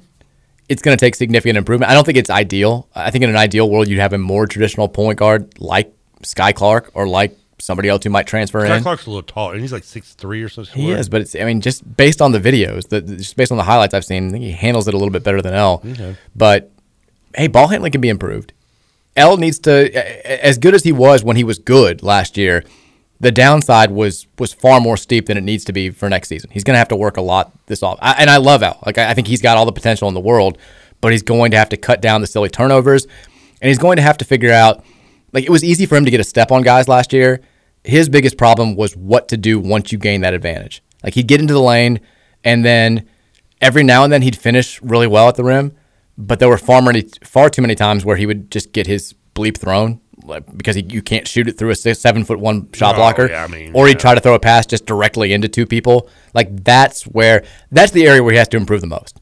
Either pull up for that little mid range jumper, go all the way to the rim if you've got it, or don't leave your feet and make the right pass to the open guy. Like he just would leave his feet and have no idea what he's going to do. Like that decision making has to improve No, I- if he's going to be the point guard. No, I agree. I mean, I just like. I don't know. I guess do you need really need a? I mean, as, as we talked about earlier, do you mean you don't need really a traditional big man in today's basketball? Do you really need a traditional point guard? I think there e- every now and then because I mean we went to a Final Four with Taquan Dean running the point where he was not a traditional No, point. he was a he shoot- basically was he was this- a two guard, yeah. He was the guy who walked it up the floor. I think if you have enough ball handlers around you, you don't need a traditional point. If you have, there's been the stat that like seven of the last eight national champions have had a backcourt featuring two guys that can play point, like like that are kind of interchangeable. I think you need that. Like you you need two guys, at least two, and then hopefully a forward who handles it well enough to break pressure. Like we had Francisco Garcia on that Taquan Dean team, and he could basically play point too. Larry O'Bannon could handle it well enough to break pressure. And when you've got three guys that are pretty good at handling it, you don't need one guy who's really really good at handling it.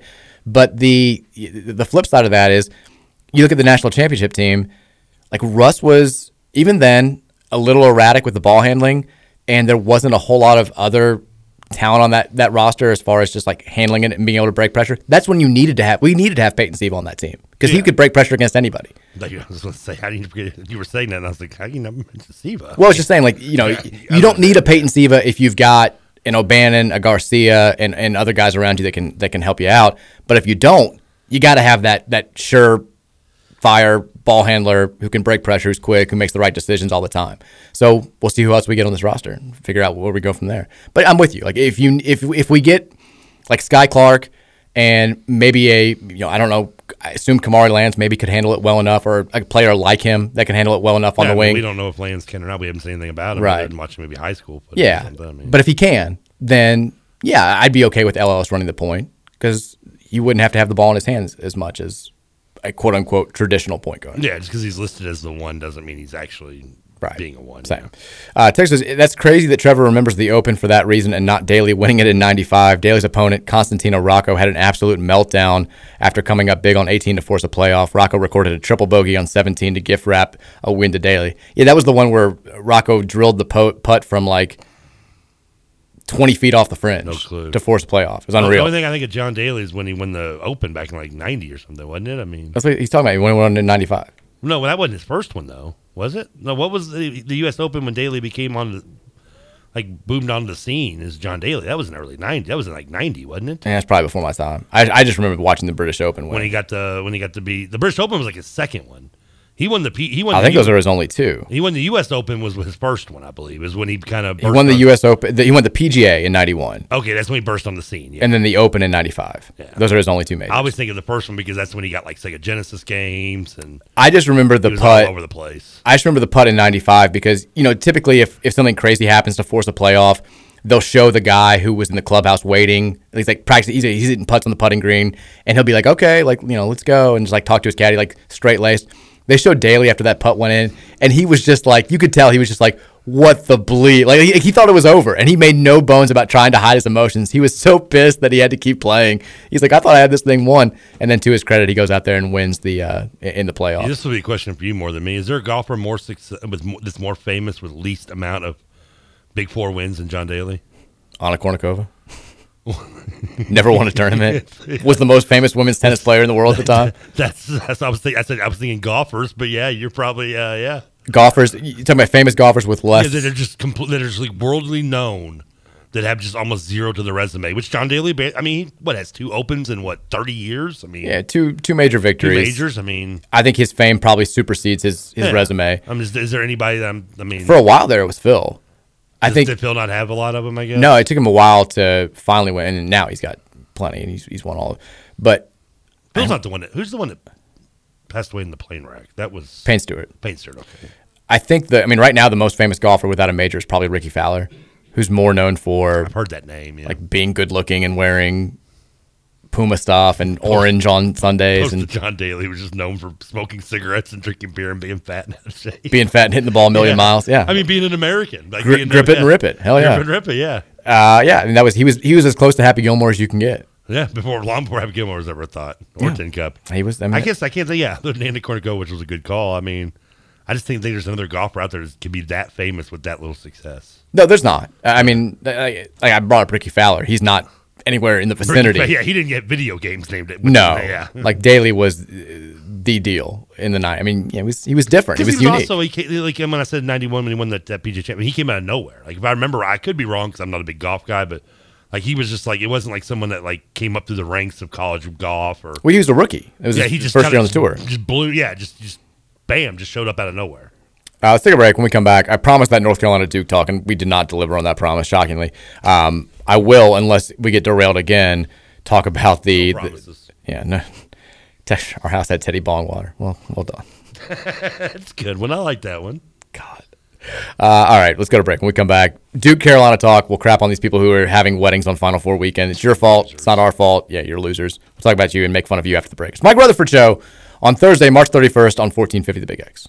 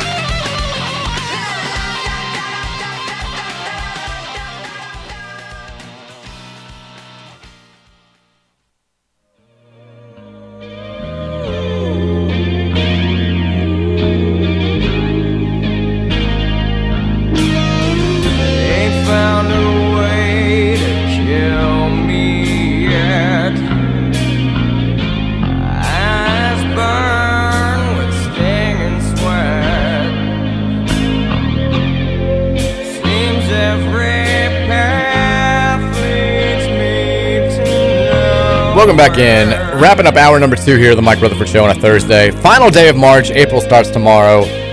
sad to see March go as always, but this year, eh, we'll be okay. Tomorrow means game day. I'm fine with it. You big prank guy for April first? No, I used to be. I've never been a prank. I used to do it on the website, and then like one of them, there, there was terrible news that I had to br- like talk about on April first one year, and people were like, "Oh, he's making a joke," and I'm like, no, I kind of ruined that with it. Like one year, I put that Denny Crum was taking the NC State head coaching job, and NC State message boards ran with it, and then I would always. Moron. This was early internet, Mike Rutherford. When when was this? Ah, I mean, this is probably like late 2000s, like 07, 08, 09, somewhere around there. I really think Kenny Crum was going to take the NC State. Like on the message, like it became a thing. Like they're like they're like we're actually receiving some reports that Denny Crum might be interested. Like this is an interesting candidate, and I was like, okay. No wonder NC State people hate you. I also one year I reported that Samardo Samuels was going pro because I didn't think it was gonna happen, and then like two days later he announced that he was going pro. I was like, well. but the worst was so I had done an April Fool's joke. It may have actually been the Denny Crum year, and then that same day, unfortunately, like Marvin Stone died, like passed away. Oh, was that on April first? Yeah, and so I wrote the thing, and then people were like, "Oh, Rutherford's doing a prank again." I'm like, "I'm I'm not going to joke about a guy Why dying." would you make a yeah? exactly? I mean, yeah, like how little do you think of me that this is like like what a terrible jokester? I'm like, no, I'm not. I'm not going to make light of that. It was bad news. Even I know that's bad taste. And then also when we like when we left 93.9, the the the first Ramsey and Rutherford show, it was right around April Fool's Day, and everybody we've been talking about April Fool's Day on the show before, and everybody was like, "No, they're just joking." And I, I was like, I can't say this enough, guys. Like, this is not this is not a joke. We are not going to be on the air on Monday. You tune in on Monday, we will not be here. I swear. And there are people like, no matter how many times I said it, like this is a work. And like, so Greer, this is when he was working at the Courier Journal, wrote like a, just a quickie story about you know Ramsey and Rutherford stepping away from from 93.9. And like a day later, he texted me and he's like, "Tell me you're not bleeping with me because like my editors are are hearing some stuff and like they're freaking out about this. This is like not a real story." I'm like, "I promise you, I am. This is not a joke. Like we're tune in Monday at three o'clock. We're not going to be on the air." And ever since, well, now like the so the people at Vox will send like a, a corporate wide email basically saying, don't do April Fool's jokes. We could get sued. Nothing good comes of this. The potential reward is far outweighed by the potential risk. Just don't do this. And so nobody does it anymore. It's so uncool that you can't do it. You can't do it now. That you start to being sued. Like really? Yeah. I mean, is that where we're at? Where we can't even make April Fool's jokes now and not get sued for it? The older I get, the more I am like, okay, it's kind of annoying. Like, that's just, it's fine if it's an obvious, easily identifiable joke, but sometimes when you're joking about things we probably shouldn't be joking about, I'm like, okay, we, we didn't really need to do this, but whatever. Uh, let's talk about this uh, Duke, North Carolina stuff because if you haven't heard, folks, there's a rivalry game that's going to happen at the Final Four this year. Huh? And I'm not talking about Kansas and Villanova. Those two teams hate each other. Kansas out for revenge for Villanova's blowout in, in the Final Four uh, several years ago. It's Duke Carolina, and they're noted rivals. 80, I was going to say 80 miles apart. Eight miles apart. Yeah, I was just saying. Coach K, Roy Williams, not there anymore. Hubert Davis now, the new man, all that stuff. K's last season. So you knew there was going to be all sorts like people falling over themselves to find the best Duke Carolina angle for a story. And one of the ones that has come up on more than a few outlets is stories of people who had planned their weddings for this weekend. He's a Duke fan, she's a Carolina fan, and now they've got to figure out how they're going to get married with the game on at the same time and how they're going to do a Duke Carolina party and a game watch during their wedding and all and the, the, we interviewed all these couples that have these weddings in the triangle and Tobacco Road and I, I can't roll my eyes any harder at this because Well- you know you got your governor coming out here and saying we're the epicenter of college basketball, we're the center, the heart of college basketball. I don't know a single Louisville fan who even if Louisville was picked before the season to finish 15th out of 15 teams in the ACC, who would plan their wedding for Final Four weekend, even if it seems like there's no chance of Louisville going to the Final Four, Louisville fans, Kentucky fans, we're not doing that. I, don't see what the pro- what, what problem these most kind of do because yeah, they're not fans. You're, yeah, They're not real. They're not real. That's fans. my issue. It, it's being framed as though they're super fans. Like No, they, they're they're not. diehards. If you're a diehard, you're not planning a, a wedding for Final Four weekend. Even if you're the, the chances of your team making it that far seem slim. especially going into the season when both were probably considered. I mean, especially North Carolina and Duke obviously is where it is, but I mean, North Carolina was considered to be an eight seed. They were considered a still a top a Final Four contender going into the season, regardless of what seed they ended up with, which was eight, and they are in the And also, Four. it's Coach K's last year. Yeah. Like on the off chance that he makes it, wouldn't you want to be there, or wouldn't you want to have an unimpeded viewing party? two two things come to mind when I think of this. One, if that's the case, then I'm sorry, you're was not a fan. Accept it. You may be an alum from one of these schools, but you're not a fan. You're a March fan. You're you're not a fan. You're just a bandwagoner who wants to try to claim success when it's there, but not uh, be ignored when it's not there. You're not I want to ask all these people the starting the starting five You're- for these two teams. I want them to name five players in the last five years. I bet they couldn't do it. Can't do it. Uh, the second is if you are a fan, and this is and this is what a Duke of fan does, then there's no there's still then the, the, the argument of U of L UK versus Duke North Carolina in terms of the fan base and rivalry has been answered completely and 100 percent equivalently over with. It's done. We won because if that's what your fans do, still do that, and you are a real fan, then that's just a sad fan base. It's a front running rivalry. And you wonder why people mock your fans and call you and call North Carolina cheese and wine fans. You wonder why we look down on you, like the, every everywhere else in the country. Fan bases look down on you as real fans. This is why. I mean, even if you Either, either way, like even if your teams are banned from the postseason, if you're a college basketball fan, if you're a college basketball diehard, you want to watch the Final Four games, and you also don't want to subject your friends and family to having to go to your wedding while those games are taking place. if I ever get married, it's going to be in the summer. I'm going to tell you right now. It's the only time it's happening. There's a window in this area, the weekend after Derby, up until the last weekend of August. That's when you can get married. Yeah, uh, yeah, sometime in the summer, right? Yeah. yeah. So we, That's it. That's I, I- time. I said this on today when I was talking about this, and you know, some Carolina debate. The jealousy is is oozing here. Oh, you're the gatekeeper of, of what you can and can't do. Yeah, kind of.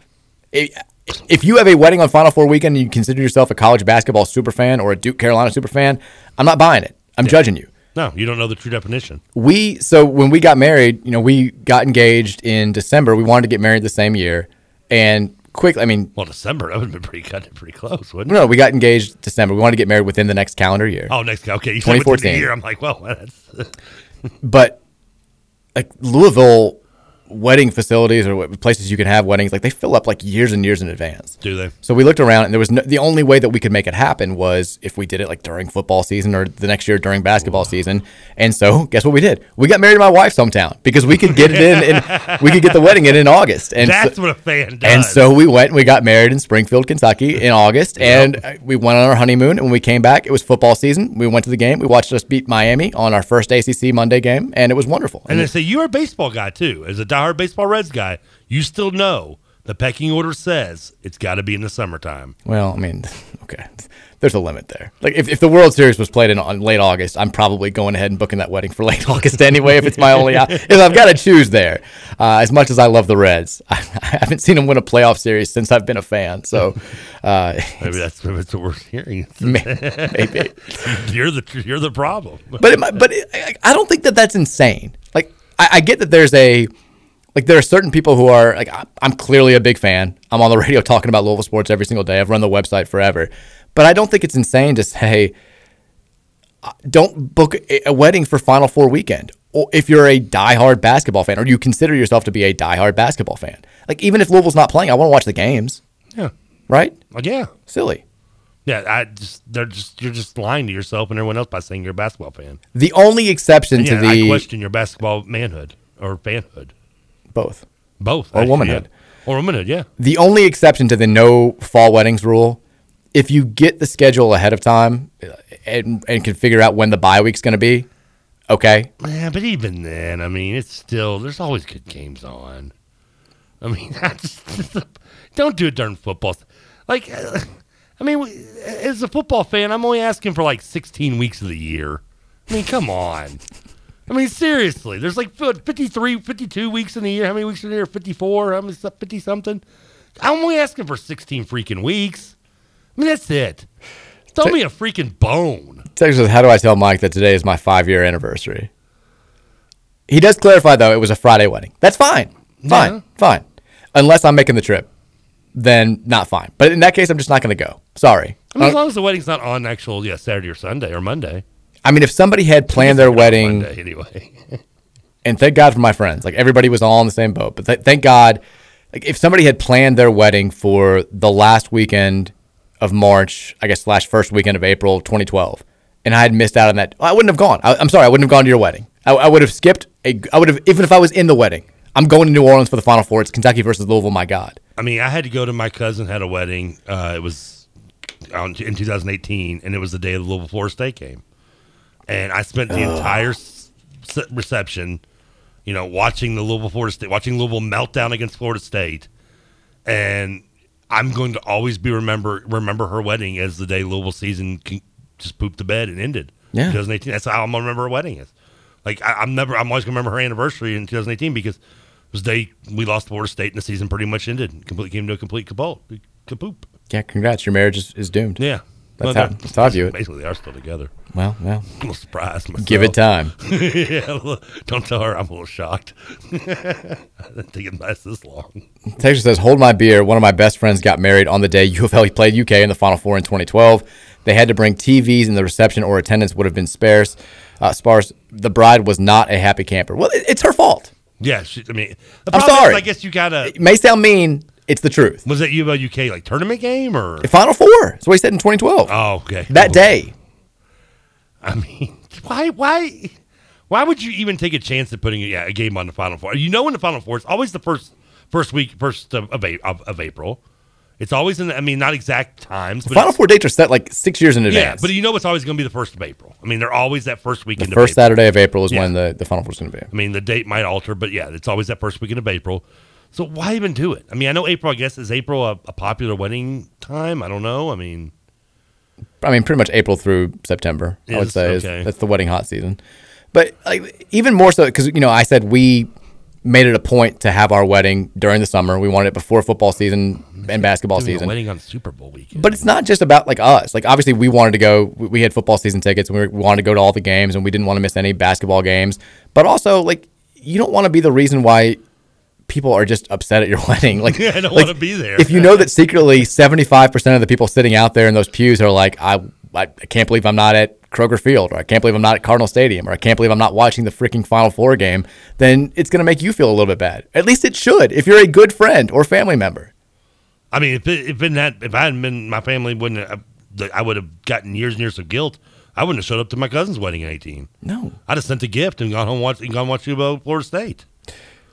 Texture says if I would if I was a Louisville this guy's made the same joke twice now he really wants us to read it. It's the Kentucky fan. If I was a Louisville fan, I would plan for spring two Final Four because they have two Final Fours since 1990. Just trying to get us to say, well, it's actually three because 2013 happened. Yeah. Okay. Yeah. Great joke. Fact of the matter. Hey, go YouTube national championship games for the past uh, decade. See which of these two programs here locally has the most recent one. That's at least, on there. At least we never got banned off TV. Most recent national title, still Louisville's. Text that I had the thought today that we, U of L and UK fans, could have joined forces in mass and be Final Four crashers in New Orleans, the parties in the actual semifinal game, and just raise havoc. We should, that's actually a fantastic idea. Louisville and Kentucky fans join forces and just take over New Orleans during Duke North Carolina weekend. We we just like bought all the tickets, That would be so great. Booked all the hotels. For record, I think I did see on Twitter saying, "Oh, it is sold out." It's sold out, which is impressive. I mean, seventy-one thousand plus. But so was ours in New Orleans in 13. I'm assuming was it? I don't know. I would guess so. I mean, I bought my ticket off Scalper, but I mean, yeah, I'm pretty sure it was sold out. I, it's a it's a brilliant idea. Like every bar, it's just like it. CARDS versus CATS cheers. Just like making all the Duke fans and North Carolina fans. It'd be great. They'd be so pissed. Kansas fans would be like, "What the hell's going on? We have like flashbacks over here." That's kind of how it was in 2012. I just remember Kansas fans being like, "Okay, this is a little bit of a culture shock here." Like, you think- you think you're bad. Think about the like the one percent of Ohio State fans that were there. I just remember being at one of the bars, like they've got a decent fan base, Ohio State Yeah. does. But but when you like did comparison to Kansas and then to us, it was insane. it was not. It made them look like the worst fans in the world, which is kind of sad because they had a decent crowd. I just remember being on one of those like overlooked uh, like porches at one of the bars on Bourbon Street where you could look down the entire street and see like just like the just throngs of Louisville and Kentucky fans. And my buddy just looks over and he's like, "You did this, Russ." He's like, "Could you imagine saying that before the season? Like, Russ, Russ did this. Russ got us here. Like all these people that are right here on Bourbon Street right now, that's Russ." And I was like, "Yeah, I would not have guessed it five months ago." No. Texas says, "Did the couple getting married on U of L UK Final Four day stay together?" Other Texas gonna have to let us know. That's a good question. I'd like to know. Texas says one of my best friends, a UK fan, got married the day that UK beat Lamar and company at Cardinal Stadium. Oh my God. I made my opinion of his wedding date clear by the amount of bourbon I drank. Hashtag drunkest groomsman. I, that's the other. uh, You know when the Louisville Kentucky game is going to be every single year. You did at that point. I thought no one really got into December's not a hot wedding time though, is it? Well, November, Thanksgiving weekend. Oh, okay. Oh, yeah, yeah, yeah. Like you knew when that game was going to be. It's married during Thanksgiving anyway. Seriously. I mean, really? I mean, the only way I'm getting married on any of these days is if we're doing it in a chapel in Vegas. I'm judging all these That's people. the only way I'm doing it. You want me to get married during a sporting event time? It's going to be in a chapel in Vegas somewhere. Texture says about the Final Four game wedding date. I'm a woman, and I don't feel sorry for that bride at all. That date should have never been an option. Thank you. yes. Agreed. Texture says my wedding was the monsoon game with Charlie Strong as coach versus Southern Miss. My best man kept me up the whole game. That actually, I'm kind of ripping on people. That also was my sister's wedding day, and I remember listening to the game on the drive back home because they got married in Frankfort. So kind of calling Katie out a little bit. It's okay. I mean, doing it during like the first week or first game. I mean, because usually you're scheduling scrubs in the first couple weeks of the season anyway. I mean, Well, that's. Yeah, we have a. I So I'm, s- I'm not. I'm not. I'm not saying you should do it. I'm just saying if that's. I mean, if there's a. If you have to. Yeah, if you have. That's to. the only time. Like if she's, and, and I don't know why I'm like throwing the bride under the bus on this because it may be the dude. I don't know, but whomever is is the one that's pushing for like not caring about sports as much, then yeah, then you want to meet halfway. That's that's a good place to meet. Is like the first week or two of the season. we have a uh, text. Indiana Larry says Anna Kournikova was a tennis player. Yeah, Yeah. Because I did say golf originally. I think when he's probably pointing that out. I thought you just said athlete. No, no, I said golf originally, but did you pointed out? And I said she was a tennis player. I though. guess in any sport though, she'd probably be number one, right? Yeah, it's like most famous athlete with like the fewest amount of Views of big anything, victories. yeah, yeah, any winning in general, yeah. yeah. Um, She was pretty hot though. I had a, I had a No, count, what- calendar what- back in the day. Now, wasn't there a, go- a female golfer that's really hot too, though, that, that didn't win anything? There was, I- and I can't remember her. I remember when I was at Glen Oaks, they had her picture Nat- all over the. Uh, Gulbis, I think was her name. Natalie Gulbis, Emily Gulbis, something I like remember that. they had a like it was she's there was like she was hot and her picture was all over the Glen Oaks Country Club. She ended up going into like broadcasting pretty quickly, not not surprisingly. Seamless transition. Uh, we have a we have an interesting Mark Emmert quote. He has been talking after the four head coaches of the men's Final Four. We'll get to that coming up in the five o'clock hour because, ugh, God, Mark Emmert. what- Oh, I don't. Here we go. Let's get mad. It's gonna be an angry hour. Let's do it. Let's make it angry. We'll get excited. We'll also recap what Jeff Walz and his players said during the women's Final Four press conferences today. All that coming up in hour number three. It's the Mike Rutherford Show here on 1450 and 96.1 The Big X. Here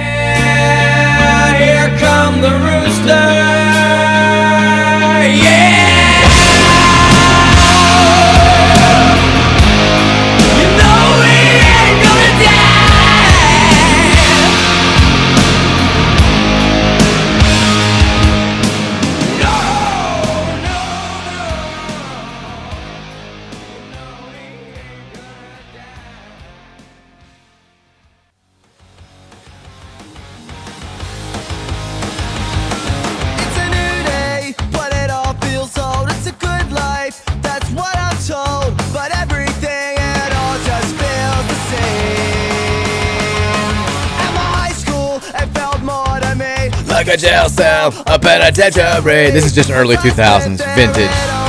This- I always think of the song. I think of the Madden soundtrack. Was it on that? It's on Madden 01. to Be like you. Madden 01 soundtrack had this, had Nappy Roots, Bon Jovi. I remember that now that you say that. Had uh, the uh, Williams uh, CK, a party song. Yeah. Maybe greatest. So Madden wanna be soundtrack. just like you. Just like you. This is that weird period in American music history where you had to say the word you. Yo! Like This- everybody said it. This it. is when I knew the corporate industry had gotten a hold of grunge completely. Oh, yeah. Like this is when grunge had completely become mainstream. Get a real job. Yeah. Like all it was just like this was the very much like, we're anti society. Like this and like some forty Some. What was the what was the, the band that the Sum 41 guy dated the girl that wore the necktie? Avril Uh, Lavigne. Avril Lavigne, yeah. Have you ever heard the big conspiracy about her? No, what's That she actually died in like 2004, and there's been a imposter playing her for the last two decades. Why would anybody want to be an imposter? She's a big deal for a little bit. Like, Uh, and there's all this evidence. Like she looks, no one cared who she she sounds was. differently, like from 04 to 05, and she like started dressing differently, and like said gave different. Like all this stuff's out there. It's a it's a real thing. That's uh, people believe Is apparently. that is that a Mendoza effect? No, no, that doesn't fall under the Mendoza rule. it's not not Mendoza effect, and also not a, not an example. Have you figured out today's theme? Oh, I've, been, I've paid no attention. Um, so there's that song. What, what else have we even had? I've liked the songs. I remember that. We had the song from Dazed and Confused. We did. We had yeah, Dazed and Confused. Uh, the No More Mr. Nice Guy. We had The Boys Are Back. Uh, we had a little uh, The Rooster, a little grunge music in there. We had Been Caught Stealing. Hmm. I don't think these are all bands from like New Orleans or Minneapolis. Well, we've, we've already done Prince. Yeah, we did Prince from Minneapolis. I don't know. I, I don't have a theme. Do you want me to tell you, or do you want the Texas try to guess it? No, we'll uh, we'll, we'll keep going. Okay, we we, got one we have more one more song. Yeah. Texas, did Trevor just Mandela effect the Mandela effect? yeah, the- Longtime listeners know that this is not the first time this has happened. kind of a running joke. Yeah.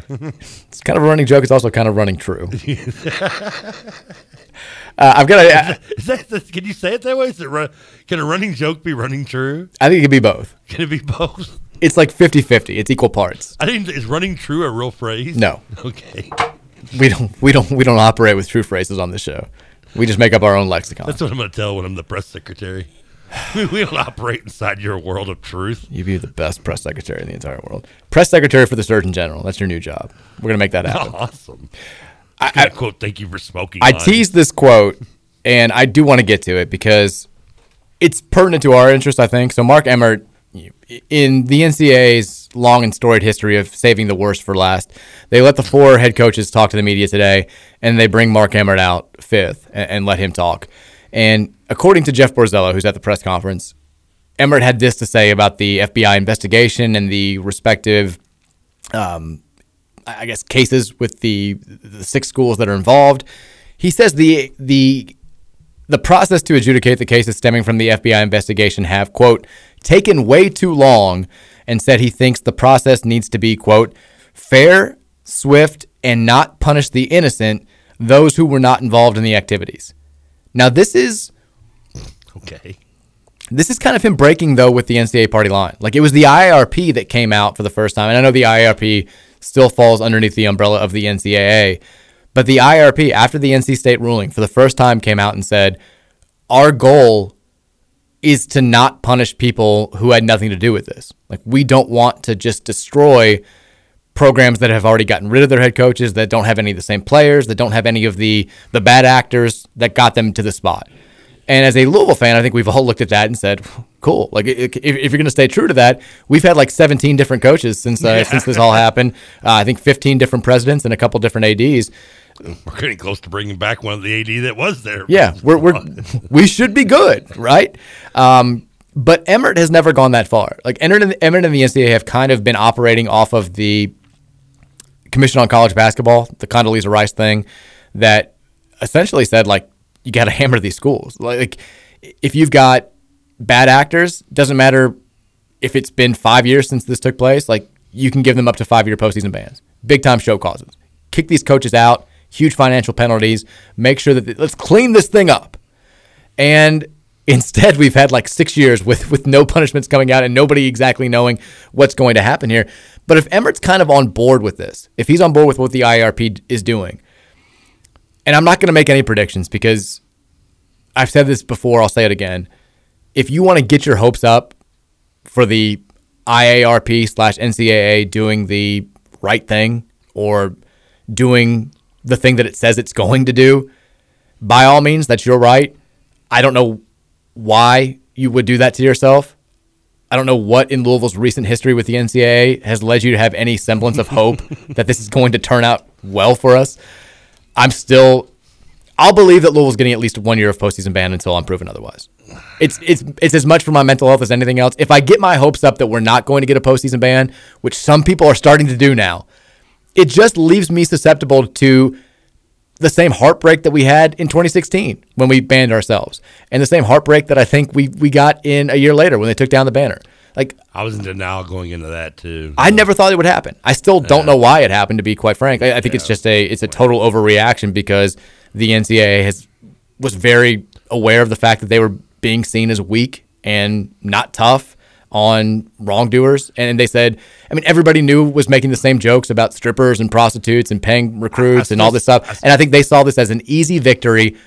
We're going to show you how strong of a, a hand we are. Boom, national championship gone and it didn't fall in line with any of their ball uh, bylaws. It didn't fall in line with any of their past rulings. It still doesn't make any sense, and it's why I'll say it again. Within ten years, that banner's back inside the KFC Yum I Center. still say if we don't, if the Powell stuff doesn't happen during social media, we don't get any of this punishment. I I think if, if social Because media's not around, the Powell stuff doesn't happen. Period. Well, I mean, but true. But I mean, like you don't if you don't have social media emphasizing the as you've called it the ickiness of what we did, then we don't get the punishment. I mean, because listen, I mean, I, from in the last thirty years, I mean, there's multiple schools who have committed similar violations we did with similar circumstances and got nowhere. I mean, nothing. Colorado. I mean, God forbid. Go look what Colorado was doing in the '90s. I mean, and, and they got like two years probation only, like no no bans or anything, no, no nothing else. And they, It was. I'll, I'll say this again. It was the perfect level of ickiness, to use your word, for them to act the way that they did. and because you have social media and things like Twitter, just multiplying. it, Sure, I think you're right. That's if we don't have Twitter. I mean, when we did, but this happens in 2006. We don't get. I mean, we we get you know punished. We get in a way. punished. We don't think we lose the banner. We don't lose the banner. No, we know nowhere near, and we don't get we don't get state uh, you know labeled as this like school of just completely unmoral. All, all the, the things that we've gotten. And, and let me be clear. I'm not saying that Louisville deserved no punishment for what happened here. Like what happened here was wrong. Well, yeah, there's there's no way around it. rules. It was gross. There were rules that were broken. The I mean, just reading about recruits being you know led to women and offered things and being uncomfortable makes me embarrassed. Like it should make every Louisville fan embarrassed. But at the end of the day, what took place here, I think if you're trying to rank levels of wrong, which is always a, a, a dangerous topic, it's clearly not as wrong as what took place at schools like Baylor and Michigan State and Ohio State. Rampant sexual assault, efforts to cover up that sexual assault for years and years and years. I think you can make a case that it's not nearly as bad as what took place in North Carolina, which got they got no punishment for, which ate at the core of what the NCAA is trying to do, mixing academics and athletics. I mean, it just smacks that in the face and nothing for that. But Louisville was in the perfect spot for the NCAA to lay the hammer on them because you can't make jokes about what happened at Baylor and Michigan State. You can make jokes about consenting adults and the gross stuff that happened at Louisville, and it became very widely known. It's much easier to talk about than the other stuff. And so the NCAA knew that, hey, we don't have rules in place for this, and they didn't really gain a competitive advantage from this, but nobody's going to come crying for Louisville. That's an indefensible spot. Like, nobody's going to be that person in the national media who says, hey, wait a second, Louisville's getting an unfair shake here. You don't want because everybody knows what what took place. The, the details are out there. There's a there's a damn book, and it's gross. I think ten years from now, when we look back at all this and we view the NCAA in probably a different light, because I think we've already had massive shifts in the overall infrastructure of the NCAA, and those are only going to continue as, as time goes on. I think people are going to look back and be like, "That's yeah, it was wrong. Yeah, they deserve something, but taking a banner away for that, like none of the players in that book that were recruited there, quote unquote, illegally, were on the floor for those games. Like they gained no competitive advantage. They just a little sex happening in the dorms. Gross, but happens. I, it's You don't want my thought because I'm I'm also the one that's been a huge advocate of legalization of prostitution. So I'm probably the last one to get into all this. Okay. Well, I see no reason we don't why need, not. we don't need to open that door. but hey, I'm not necessarily in disagreement Yeah. with you. but Mark Emmert, I think I think it is a if you are of the belief or you want we all want to be of the belief that that a, a ban isn't coming to Louisville, but if you're trying to to mount information and you're you're allowing your, your mind to go to this place, which I'm not doing, Mark Emmert's comment right there, it's it's not a small deal.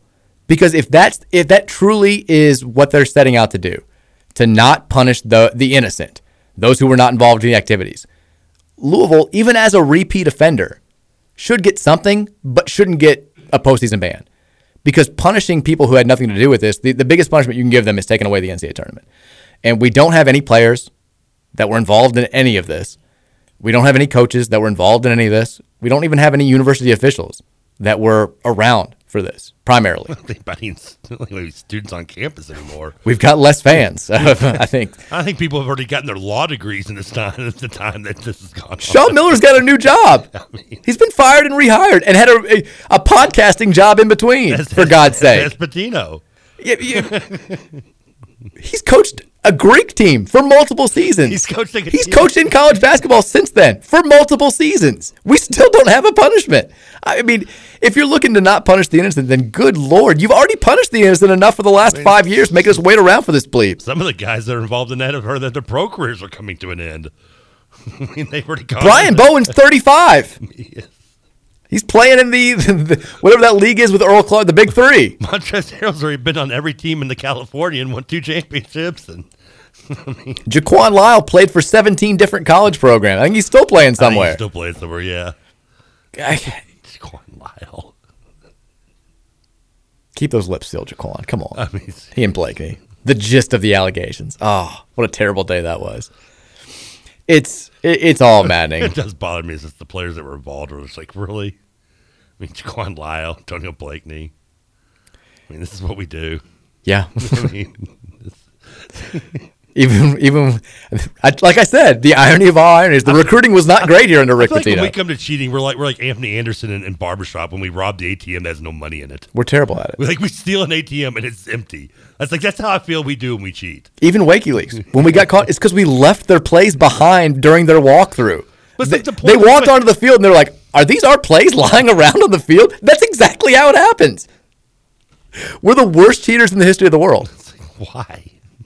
I mean, even like even this, like none of the players that none of the quote unquote recruits that are in Katina Powell's book, none of them came to Louisville.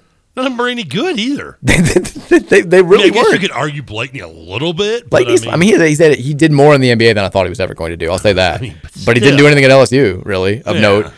Like like that, and then the Brian Bowen stuff. like But even in the past, let's not even start there. I mean, we'll go back to even Mark Blunt. I mean, uh, even- well, I'm talking more recently. Like like not even recently. Whenever we've cheated, it's never been good. I mean, we've always Samaki Walker. I guess you could argue was worth it, but I mean, he literally was only one season because his sophomore he was so injury based and, and allegations he barely played. I mean, that's we, we never cheat. We we ne- we can never cheat right. We can't, and and even the uh, like, like the Bowen stuff. If you look back, if you watch that the Christian Dawkins movie, you realize like we weren't even on their radar. And then the, at the last second, they're like, "You guys want Brian Bowen?" We were like, "Okay." Yeah. And then poor Jordan Fair. I say poor Jordan Fair. This is his own fault. Like he's up there in that that Las Vegas the the hotel room, and he's sitting there and, and he's he's basically like this isn't right. Like this is not a, this is none of this is how this works. And the player involved was Balsa Koprivica, who ended up going to Florida State and being like their backup center for a couple of years. Like he, wasn't a fantastic talent either. Although the one good game that he played in his college career, of course, was against us. Probably, like yeah. we just can't like we get nothing out of the things that we do. It's just stupid. Like like we just fall over. We are Charlie Brown missing the football and falling on our ass over and over and over again. Maybe just stop trying to kick it. Maybe maybe get a tee. Maybe get Lucy out of there. Put the ball on a tee and just see what happens. Maybe you're going to make contact. And if not, then maybe try something else. I, I just I don't I don't get it. Um, Texter says these aren't all Star Wars Star Wars songs, are they? the Cantina song, like, like I would just replay the same thing over and over. Texture says, "Good discussion, Mike. Thank you." Uh, Texture said, "Next Texture just says, just stop talking about it." there you go, the yin and the yang. Uh, Texture says, "Louisville's mistakes was always self-imposing. With that in mind, do you ever see conferences creating an organization competing with the NCAA monopoly? The, the self-imposing was a misstep. There's no way around it. I, I, I felt like I was an, on an island at the time, and I will rehash this because it was probably the least popular take I've ever given." That we were doing the wrong thing in 2016, and I wasn't doing it because of big picture stuff. I just thought it was completely unfair to those kids. And if it meant taking a hit in recruiting during the offseason, then so be it. It's just, they just be the number one team in the country, and you take the NCAA tournament away from them in early February. And then the whole I've got your back thing was, did not sit well with me. I don't like it. Especially after you sit the tournament out. I mean, It was, it doesn't. You can't. we did not have their back. Yeah. Did not have their back. Um, do I, the whole notion of conferences creating an organization, I don't think it happens anytime soon. I think the NCAA will stay around in some way, shape, or form just because conferences don't want to deal with all these lawsuits and self governing. Like, they love that the NCAA is, is who everybody hates. Because guess what? If they break away and all of a sudden the ACC is saying, Louisville, take down your NCAA tournament, your championship banner because of these violations, guess who we hate now? We hate the ACC. If the ACC is stepping up and saying you can't do this, this, and that, or they're fielding our lawsuits and they're winning, we hate the ACC now. I mean, you also got to think the only we're only talking about basketball and football too. I mean, is there any other sport where people want to get away from the NCAA other than basketball and football? I think baseball has their issues with the scholarship situation, but But for the most part, it's just basketball and football, right? I mean, well, I mean, yeah, I mean those are the most visible sports for sure. True, and if you're, you know, a, a, a conference, I mean, if you're talking about pulling away, you're talking about pulling away from everything. I mean, do you really want to go? I mean, is, it, is the juice worth the squeeze just to get basketball away from the NCAA to have to have to concern yourself with all the other sports that are around there? I don't think so. I, I think you're right. Uh, Texas says most sports fans outside of Kentucky don't realize that Louisville didn't get any recruits or gain a competitive advantage from the stripper scandal. They think we were cheating the system somehow. Feel like the banner won't go back up until more people learn these facts. Well, they're not going to learn these facts at this point. Like that's They they that's become canon to those They people. automatically think that we got the national title in 13 because our entire Exactly. team was, was strippers. Yeah, and, and the 2012 Final Four. I mean, that, they, they think yeah. they they'll say, well, you know, it's you, you look back and they got this player and that player, and when you actually take a close look, like I mean, we've talked about this. I feel like many times. The biggest complaint that Louisville fans had during that time period was we weren't recruiting well enough, Yeah. and the heart of those teams, they weren't. We didn't have any one and done players. Like like we had we had a couple of McDonald's All Americans during that time period, but I mean, Russ was not a top 150 guy. Gorgui was was totally off the beaten path. Like it was just a, I don't know. It, it, nobody's going to learn that though. Nobody cares. And at the end of the day, that's that's it. Uh, Text says just tuned in. Saw your Twitter teach for the show. Assistant coach update. Who was the name? We talked about it first hour. I said just a name to keep an ear out for. Somebody who I think is at least being talked to. It wasn't fentanyl. I can tell you that. Was not fentanyl. Um, we're not doing that again.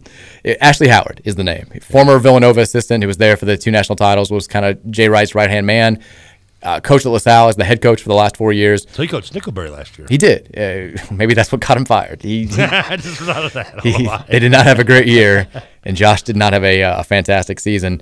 But he's recently fired by LaSalle as their head coach. He's, he's a name that's at least been talked about. What he wasn't? Did he take who? He wasn't the South coach when they made that little run a couple years. ago. How long? No, that was I think That was when 2016. they beat Marshall Henderson, right? I think Exactly. Yeah, that's been a lot longer than I thought it was. Yeah, because we did a, a really cool video on, on them when I was that was uh, Sweet Sixteen LaSalle, didn't they? Go Yeah, yeah. As, a, as a 12 seed, I believe. Um, but no, he they didn't go to the NCAA tournament under Ashley Howard. Uh, Taylor said, how how mad does it make you that Cal never got caught? Eh, He did get caught. He got caught twice. I was gonna say like he's had two vacated Final Fours. Yeah, he's been caught not only once but twice. He got caught at UMass and at Memphis. and I was, I felt like I was consistent about this before we even got into our sort of troubles. Like, I thought it was ridiculous that the Final Fours got vacated. Like, I, I never was like, oh well, you know, Memphis didn't actually go to the 2008 national title. Like, like the, the games happen. We watched them. We, you can still watch them on YouTube. Or Memphis, all their Final Fours get vacated. Their 85 ones vacated too. and they still count. Like like the, there's a little star next to him. Who cares? Like I, watched the Fab Five. I know what happened. Everybody they're going to talk about the Chris Webber timeout this weekend. It's not like it just got wiped off the face of the earth. Like those games happen. But Cal, I mean, Cal never getting caught at UK. Like I also don't think that at a certain point, like he didn't need to do the things that he was doing allegedly at Memphis and UMass because it was a simple pitch. Like come to UK when, when they were rolling, come to UK, be a rock star for like six months, go be a millionaire for the rest of your life. Like pretty pretty standard pitch. Like you don't need to just pay a guy however many hundred thousand dollars to get him on campus he, when that's he, the he wasn't. He actually didn't cheat it right away at Memphis. It just took him after going to the NIT like five straight years. His first five years there, he was cheating right away. He was at like, Memphis. he's like, come on, man, I need help. I think he was cheating right away at Memphis. Well, he wasn't doing it. He wasn't doing a very good job of it. Hey, That's forget he it takes guys some time. People forget he he went to like he didn't make the tournament his first like four or five years there. Yeah, they- I mean, it they was- weren't- It they was a slow start. And They he- were never great until the end. and he was getting some talent. I mean, he, he got guys like Washington and all them in. He just it wasn't until he, he got uh, the mix of, of Rose in there with everybody else that he did it. Texas said, Trevor, I got my undergrad and left degree since the scandal started. See, I'm telling you. I mean, scandal was. I mean, yeah. There's people who've gotten their like finished at Brandeis Law School by this point. Well, yeah, it's only three years. we were, to, to put it like the, day that this story broke, it was four days before we were getting ready to start our the new radio show at 790. You've been on three stations since then. I've been on like 15 different radio shows since then. I've had 75 different jobs. You've made the run around all over radio stations since then. I mean, but honestly, like I was about two years away from having my first kid. She's two and a half now, and we've got another one. It's mind blowing. It's I mean, it's just it, it's absolutely mind blowing. Uh, Texas says Bowen cost us an Anthony Simons and Romeo Langford backcourt the following year. Anthony Simons is the one that I look back in hindsight now and think, man, because he's having such he's doing well in the NBA. He is. And that that one, I don't know. I mean, you think we don't get him? I mean, he comes there for at least a year, right? Yes. I mean- and they were like, I remember the staff at that time because I was on vacation when we landed him. And I remember getting a text from a staff member at that time who was like, "This kid's the real. Like, this is a big deal. Like, this is the one that you guys all need to be really excited about." I mean, he would have been gone after one year probably, but he would have been here one year. And Romeo would have too. well, yeah, of course, yeah. We would have gotten more out of Romeo. Romeo left after one year anyway. We would have gotten more out of Romeo than IU did. Supposedly he was banged up all year. Would have been banged up here. We Nope, got him fixed kept up. him healthy. Just gotten banged here. Sex jokes. Hey, now we can do it for ourselves. I'm sure. I'm sure he was getting plenty at IU too. I mean, they. Hey, college athletes everywhere. I mean, we know what happens. Scoots is getting the blonde girl from the video. I think Romeo's getting something. Texas wasn't Darius Washington known for something? Hmm. Hmm. Name rings a bell. I mean, can we do we, can we feel bad for him? I, I mean, No. no. If if That you was had- his, but we're thinking that was his freshman year too. Like he was never the. I feel like he was never the same his entire career the rest of the way. and I couldn't have been more happy. Like I, I, I still don't feel sorry for him. The way that he was acting during all those games that year, like I despise that dude. And he never went to the tournament.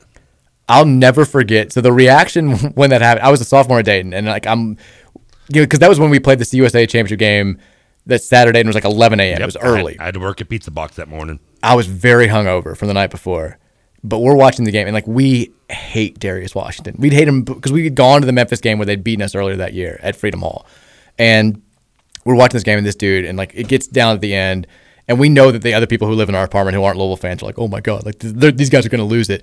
And when he misses the third free throw, my buddy Weber, who was uh, my roommate, my best friend, like he just we're like screaming. I start chugging a beer out of the fridge, and he just starts screaming, "Cry for me, Darius! Cry for me!" It was like the most. If you had video of us, it was the meanest slash most understandable thing that a Louisville like. We just absolutely like. I've never celebrated harder. It was I- wonderful. Same way, except I was I was actually someone's server that morning. Oh God! And I'm running around. I, don't know how busy it was at that time. I don't think it was too busy because we didn't do a lot of business on the mornings, but we have a few tables.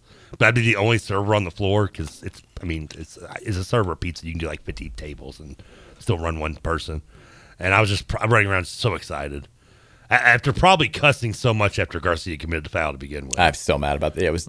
What are you doing? Was it uh, who's it? Was it Giannini. Uh, Giannini hit the free Missed the sec- but he missed the second one. Yeah, but he got went to the line the first originally. Yeah. I love. Well, when when Francisco committed that foul, I'm just oh Go back and watch that clip it's still on YouTube. I used to do this thing where I would uh, we called it brick rolling, where I would put a link and, and it would always go to that YouTube video of him going down in flames. I'd be like, I'd be like, wild story out of Memphis today. Like they've landed a big time recruit, but they might be in a little bit of trouble. More information here, and it would just go straight to the video. And I, and I would do it like every day on Card Chronicle all the time. Um, I stopped. it- pe- people started figuring it out after a while, and I had to like get more creative. you should bring that back. But if you go back and watch that clip, he might be listening now. I know he listens to the show and he'll text in sometimes. David Patrick's got the worst bench outfit of all time on. Like, he? the shirt is awful. It's like a straight black button-up shirt. It's just David's a fine, finely dressed man in, on most occasions. Awful, awful, awful game, bench apparel. I know, Did not look I, great. I used to tease Perry because you see him slightly on the bench too Yeah. during that, and I used to tease him about being on the bench during it. My favorite thing about Perrin during that run was he played in the the game against Washington in the Sweet 16 and scored an and he, he got an and one. He played like two minutes, had three points, like scored and got fouled, and he was on the front page of USA Today the next day, like flexing. and I'm like, oh yeah, Perrin, because we loved Perrin. We used to make Oh, fun yeah. of the uh, the Perrin call. You could always hear Rick when he would Perrin. Parrot! Like every time he was in, I'm like, there's the parent call. Love it. Uh, Texas said, where did Bowen originally commit to and why didn't he go there? Because I hate them. It was Michigan State. Was it originally Michigan? Okay, And he, I wouldn't even known that. I couldn't remember that. so he only decommitted because, oh God, I, who was it? it? Maybe it may have been Denzel Valentine who decided to come back for another year when everybody thought he was going to go pro. That worked out well. Yeah. And then, well, he had a great year and then they got beat in the first round by Middle yeah, Tennessee. Exactly. I mean, that worked out well, right? But so he so he decommitted from Michigan State after that, and then only came to Louisville because we lost Donovan Mitchell when it had seemed for a while there like we weren't going to lose Donovan Mitchell. So if Mitchell stays for one more year, or if Valentine goes, we never get in trouble for any of this. again, it has to be the perfectly imperfect sequence of events for us to get caught in either one of these cases, and it happened. I mean, I still remember we, me and uh, TJ doing the show from uh, one of the uh, car dealerships the day that, that Bowen announced he was coming here. It was like I was in nowhere. Ireland. It was out of nowhere. Like I come in to do the show with TJ, and he's, I mean, it breaks like right before we go on the air, and it's like, I mean, it's all we talked about for the most part. It was like, wow. I mean, I just and he knew remember- more about him than I did because he was still in more into recruiting than I obviously I've ever been. But I just remember I was in Ireland and like, you know, you're you're five hours ahead. So I, I got text one day saying, like, oh my god, like we're competing with DePaul for a five star, and I'm like, what the hell's going on? what, and what, what, I know I crossed time zones. I crossed like decades over here. What, yeah, because I remember I made a tweet saying if we lose a five star recruit to DePaul, I'm just going to stay in Ireland for the rest of my life. And then it was like the next day he committed, and I wrote up a quick story like from our hotel room, and, and was just like, great news, like the, great things happen when I go to Ireland. Not so much uh, in hindsight. Like it was, it was such a bizarre thing. It happened so quickly, and Stay away from Ireland. Yeah, exactly. Actually, Ireland's wonderful. I can't wait to go back. I want to go to Ireland. Texas, I watched the American Pharoah Belmont win on my phone during a wedding. The guest had to hold in a po- collective celebratory outburst when he pulled it off. We actually had a wedding that night too, and we watched it kind of cool, in kind of a cool way, at the bar at the Steelback. That's cool. because that was where the wedding was. So I we mean, got the weird thing about Derby though is that Derby. I mean, Derby's only really in the city of Louisville. Like outside. Even, well, this was the Belmont. Okay, this was when he won the Triple Crown, became the first Triple Crown winner in you know a billion years. You talk about doing weddings during Derby. It's like outside of Louisville, like the rest of the state of Kentucky, really, for the most part, when I've learned, don't give two bleeps about the Derby. I don't think you're right about that. I know they don't Bowling Green. Yeah. When I was out in Bowling, I, two years I lived in Bowling Green during derbies. No one down there really gave two bleeps about the Derby. I mean, the ratings are pretty high throughout the state, and this I mean, is no horse one's throwing country. parties. No one's like, oh, I can't. Let's make everything around Derby. Like it, it was nothing. Well, I- it was like, hey, it's Saturday. It's Derby. Oh yeah, okay. Once cool. again, I don't think your personal experience is necessarily emblematic of the entire state's experience. I think it's a pretty big deal in the state. I'm- a lot of horse racing people out there. Let's find out. Text on in. Let us know those that live outside this area. Texas, unfortunately, this is uh, going back to the the couple that got married on UK U of L Final Four Day in 2012. He says, unfortunately, because somebody followed up and asked if they'd stay together. And the Oh, Texas, yeah, yeah. Texas, unfortunately, the couple that got married on the day U of L and UK played in the 2012 Final Four did not stay together. I'm not surprised actually. Hmm. That, seems like a recipe for disaster. I, Not, w- I wonder. not going to be as mean as I want to be here, but I'll just say we should all learn a lesson. I, I mean, am I am I wrong to say that that had that was the, the stemming of their divorce was the fact that they never could. One of them never got over the fact that they made the other one get married on that day. I mean, I'd be there. I'd be there. Text says, Mike, I apologize if Trevor already talked about this, but is there any update on the cat you found in your ceiling? Go cards, hashtag kitty pain. Why, why, why would you put that as I talked about it? Because you're the ones who's going to derail conversation. Good point. Probably. uh, kitty pain slash Sydney Purry slash Scott Satterfield slash Jeff Pauls um, is doing well. We found him a home. Um, we do know it's a him. We do know it's a him. Found him a home so long as nobody sees one of the posts that we've made on various social media sites and, and realizes that this is their cat and wants Before to you come claim ask, it. the home is not mine. No, yeah, Trevor's not taking this cat. You made you made it very apparent yesterday that you have no interest in Sydney Purry. No, I'm, I'm, I'm sorry. I've got it. I, I, it's uneven. I'm at four to four cats to three dogs right now. If I'm bringing anything else in, it's going to be a dog. I'm with you. And I wouldn't Yeah. mind bringing. I don't know if I could bring another dog. I've got three already. I mean, I hate to do it to the three. That's the only reason I would hate to do it to them is to bring in, especially as my girls are so spoiled as is. Uh, Texas says that you, you brought up the John Daly thing, kind of coming out of nowhere in '91 and being and Mhm. winning the PGA Championship. He actually was the ninth alternate to get into that Wow. tournament. That's nuts. That's. I mean, I'm really tough. I mean, I, is the movie Tin Cup got to be somewhat based on him, right? A little bit, right? I mean, to a degree. I don't know. I mean, uh, very loosely, because I mean that player was like a successful golfer who. I mean, was John Daly good in college? I don't know. I mean, pretty sure. I don't know. So it was Roy McAvoy.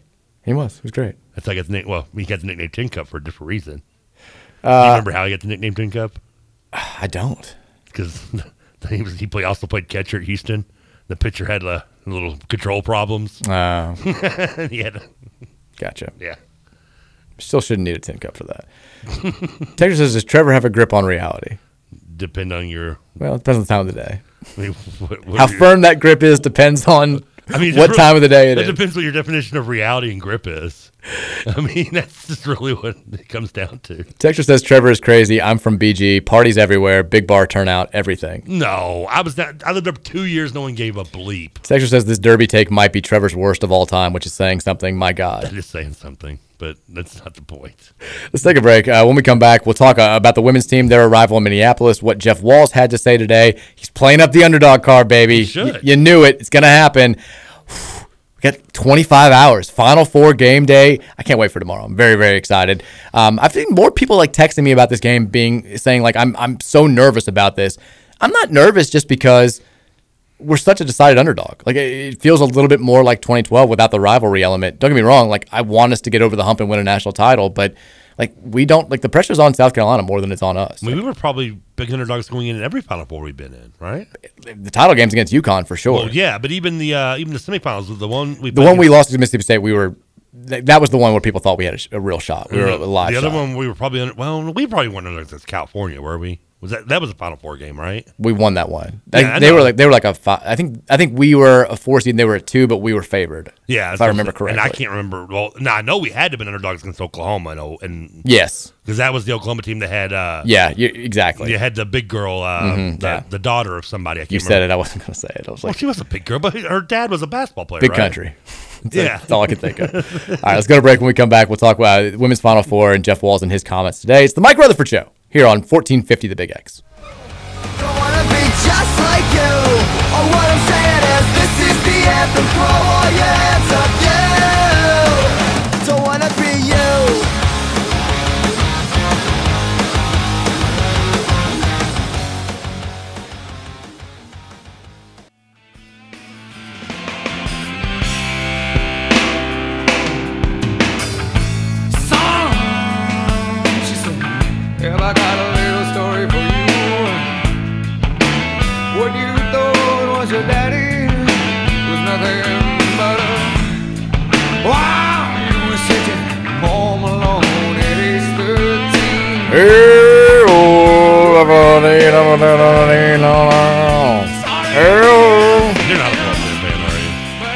you? I don't mind Pearl Jam. I did. I, think I've. I think we've probably talked about this before. The people that lived next to us, uh, my freshman year in our dorm room, like ruined them for me because they would play them just constantly, like two and three a.m. I mean, I, I, I'm, a, I, I'm, I am a Pearl Jam. I'm not like, I'm not Dugan Ryan level Pearl Jam. Like Go Yeah. Falls. I mean, I'm not that. I mean, I have bands like that. Like, well, I would say Sublime, but I mean, cornerstone of their band's been dead for 20 years, so it's not the same difference. But uh, yeah, I mean, but I still like Pearl Jam. The only way we got back at these people because they were doing this like the second week of college, and I'm like, I've got eight a.m. classes. This is awful. You two a.m. You're I'm, fi- still caring about school, right? I'm finally getting to sleep, and, and all of a sudden you're like, hey, oh, blah, blah, blah. I'm like, oh my god. But so they were diehard Cubs fans from Chicago, which was like half of Dayton's campus, just and this was the fall, the Bartman fall, where they lost to the Marlins in the the, the championship series, and right when the air, the Alex Fernandez air happened. Like we didn't know these guys that well. We ended up becoming pretty good friends with them, but like they're like. I mean, they're screaming obscenities after every play, like going nuts. And like when when he makes the air, like we like start banging on the wall. We're like, "Yeah, baby, Marlins!" And they're like, "Shut them up!" Like, I- and I was like, "These people are gonna fight us." I was like, "I don't care. This is hilarious." I'm Like, of fighting. I'm play your. Pearl Jam lower. Like, shut up. Uh, but they ended up being good guys. But the I'd always li- kind of liked the Cubs just because I would watch them on TBS in the course, afternoon yeah. when you know Mark Grace was playing and uh, Andre Dawkins, the Hawk, Glenn Allen Hill, loved him back in the day. And then I started Trash hating school. them right when I went to Dayton because I met every Cubs fan in the world that was just like the Duke Carolina fans who were getting married on Final Four weekend, just total casual bandwagon fans. One guy drunk at a party argued with me vehemently that Prior and Wood were their only starting pitchers. No. He because he's like game three tomorrow. It's either you know it's, who started is it, is it Wood or is it Pry guy? And I'm like I think it's uh like uh, Antonio Alfonseca. Like I mean, asked me to name another one of the three starters. I couldn't, but I mean, like I, I was like you know every the, the, every team has more than than two starters. Like most have a five man rotation. They'll have a four man rotation in the play. He's like no no no Cubs don't do that. I I I know that that's the way it works. I know baseball. I know that's the way it works. But like they only have two starting pitches. And I was like, I'm gonna I'm gonna fight this guy over this because I, I know he's wrong. This is terrible. What are we doing here? I mean, I was very upset. I, I guess. I mean, by the way, the, the amount of innings that Dusty made those two pitches, you could think that they were the only two starters. Kind of, yeah. In, in fairness, I guess I kind of get where he's coming from. He probably turned out he always saw them pitching anyway. The only time I've ever come close to getting in a fight with somebody like that over something that trivial was when somebody like really threatened almost to stab me because I he, he was convinced that Tom Cruise was part of the Brat Pack, and I'm like, no, he was not. And like, yes, he's I'm like, dude, you are delusional. He was not. The Brat Pack is St. Elmo's Fire and Breakfast Club. Tom Cruise was in The Outsiders, not the Brat Pack. And he's like, oh, he's no, no, no. And like, he like literally wanted to like stab me. Like he had a knife. He's like, um, you you have no idea. I'm, I'll cut nope, you. nope. You're wrong. I'm like, you're wrong. dude. No, no. I'm telling you, Tom Cruise was not a member of the Brat Pack. I'm sorry. If I heard Pry Guy one more time a day, I was going to lose my damn mind. By the way, Rashawn Myers, um, Pry Guy. listen to Rashawn every Saturday morning. Yeah, Wake up 502. He's fantastic. Um, he, he corrects us. We were talking about Michigan State and what led Brian Bowen to decommit. It was Miles Bridges coming back, Ah. not Denzel Valentine. He's right. I knew it was I knew it was somebody from that. Rashawn's like, make sure you hate the right guy. By the way, how much egg is on Dan Dakich's face for the Miles Bridges tweet? Do you remember that? No, which one was he? The Miles Bridges. I don't remember. He so his senior year or When it ju- comes to egg on face for tweets by Dan Dakich, Th- There's a long line. More specific, yeah. So Miles Bridges, you know, when he came back, was like everybody's preseason national player of the year that year, and had a, had a good season. Yeah. But maybe was short, like slightly short of, of expectations. And at one point, Dan Dakich tweeted that he quote uh, had no game, and now I think he's averaging a double double in the NBA, and it's like a human highlight film. he's, he's with uh, still Charlotte. Charlotte. Oh, he's with Charlotte. Okay. Yeah, he's down there with Lamelo and was- Terry and I was to him and the, the who's the other one that went to uh, that went to Phoenix. The they're not related, but they're both bridge. They both Jalen Bridges? The one, the one that went to played at Villanova.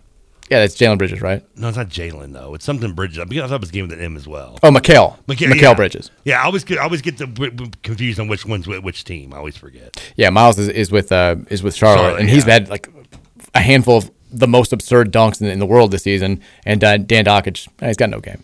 So I mean, Dan Dakich really lost it when he basically just ripped on like the grad transfer thing, and then his and then his son did it the next year from. Michigan to Ohio State. I, guess vice versa. I mean- but so he, I, I made that tweet, like kind of making fun of him when Miles Bridges was named the NBA Player of the Month for the Eastern Conference. Um, like this was right before we went to the hospital to have my son, and that's when Dan Dakich emailed me.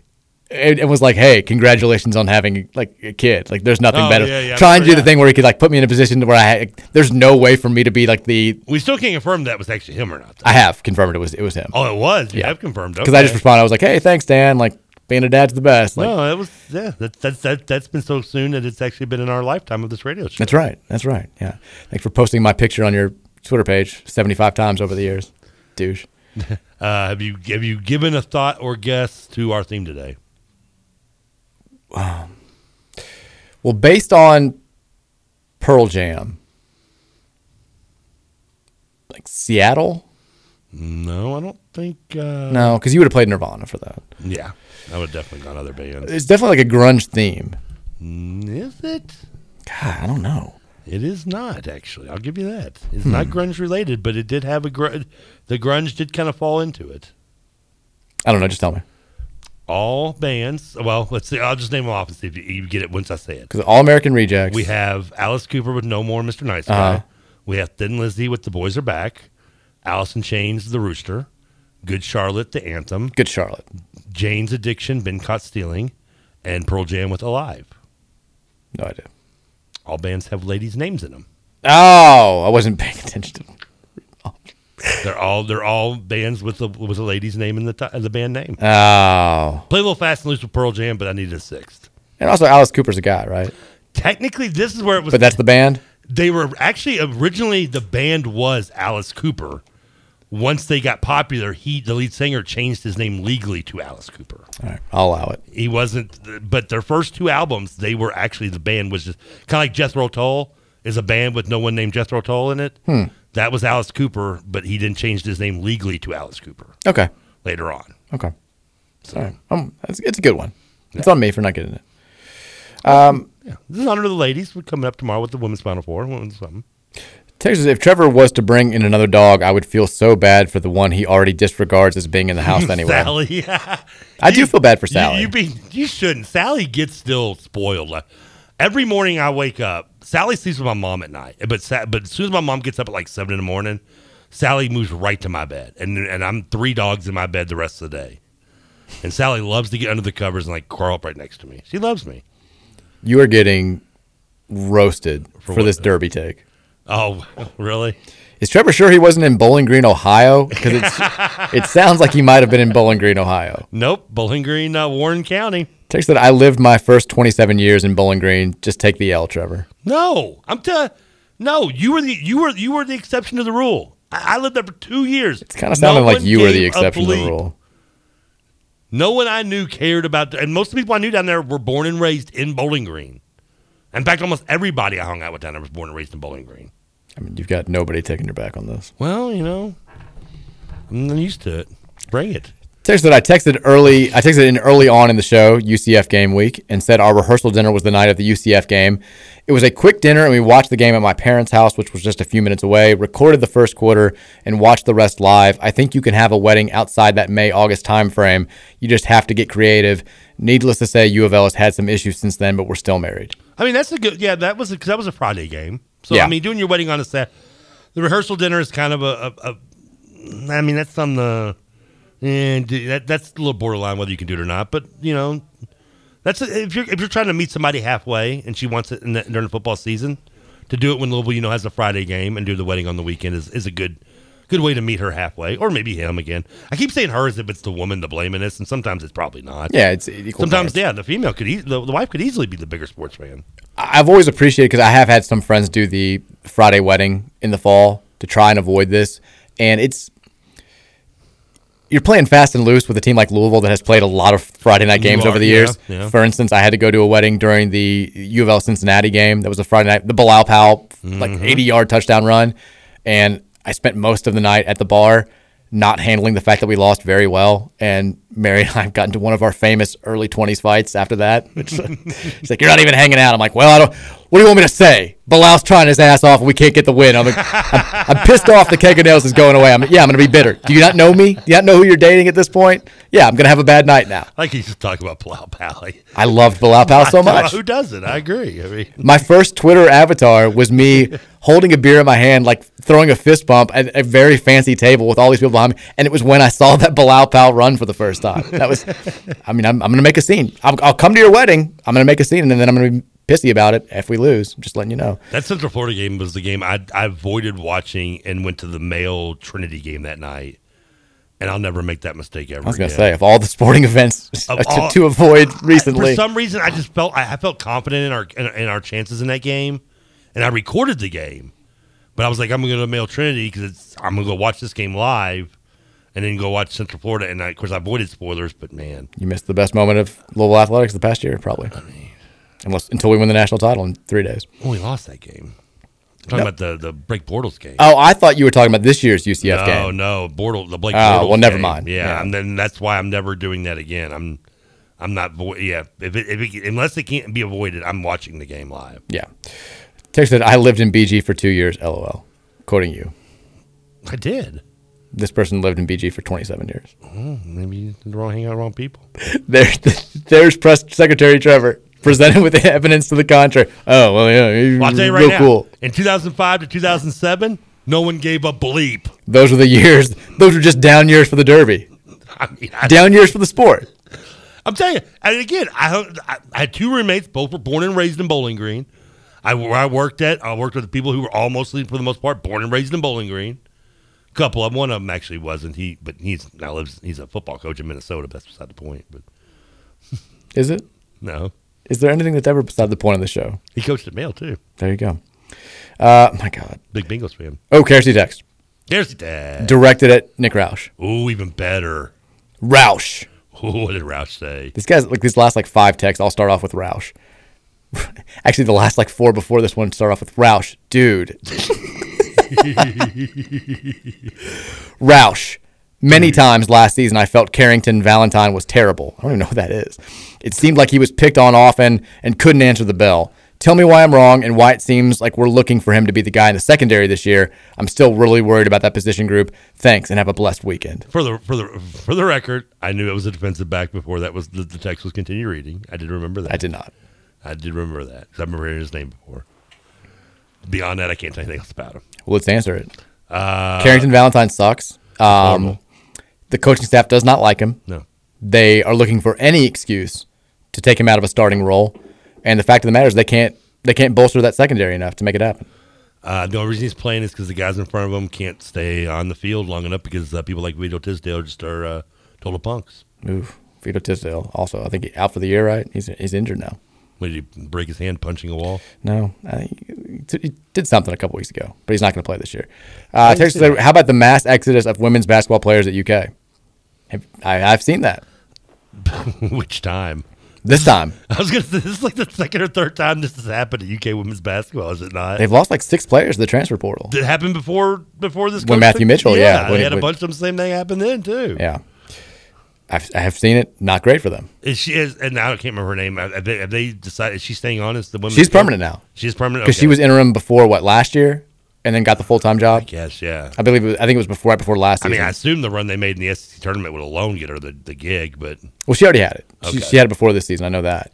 Um, but yeah, she's not a great end of the year. You, you have that fantastic moment where you punch your bid, like because they were seen as if they lost their first SEC tournament game, they might have been out of the NCAA tournament period.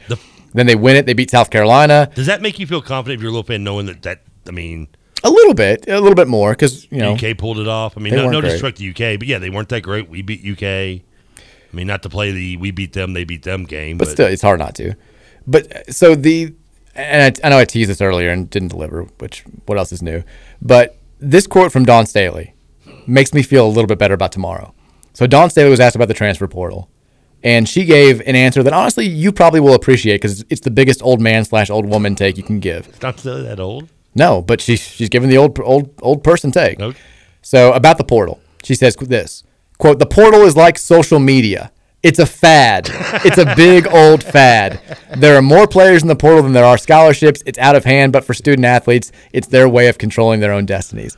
Ah, yes, the social media, the fad of 2009 that quickly went away and has been out of our collective conscience ever since then. I mean, it's going on. The, the social media fad started in, I guess, technically 05, roughly. I saw this quote on social media. Yeah, I mean, it's been going. We're going on now 20 years of social media that not only is it not going away, but is increasing and, and doubling over itself on a regular basis to the point where I can't keep it keep track of all the social media sites anymore and don't want to. That's why I'm never buying a computer. I mean, It's just it's all fad. It's gonna go away. That www thing, Like making that quote, just I'm kind of like, can she really be that good if she's gonna make a quote like that? I don't think she truly knows understands the definition of fad.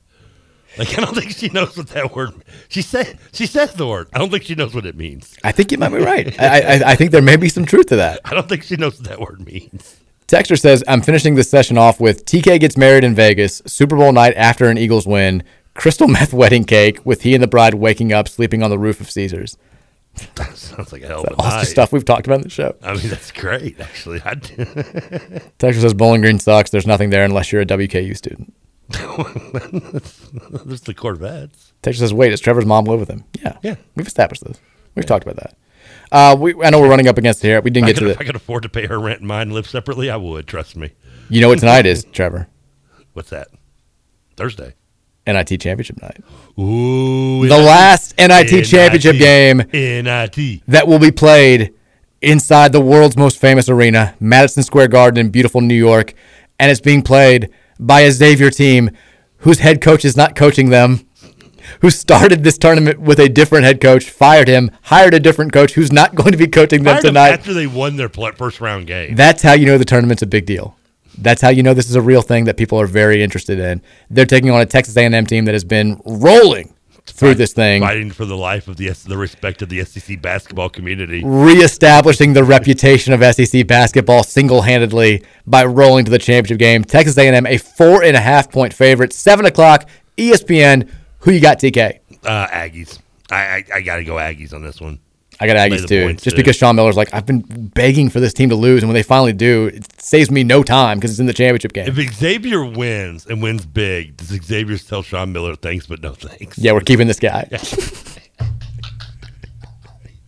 I mean, All how right. great would that be, though? All right. I mean, come on, that would be awesome. I'm saying Aggies win, Aggies cover. A&M by eight. Buzz Williams always motivates his guys. Gets the job done tonight. 'Cause he's got Everybody, everybody, enjoy your Thursday night. Last night of March. We're turning the page tomorrow, and tomorrow's going to be a fun show because it's going to be all Cards versus Gamecocks. Let's get this done. Enjoy the NIT championship game tonight. We'll see you guys tomorrow at three for a little bit of Final Four radio.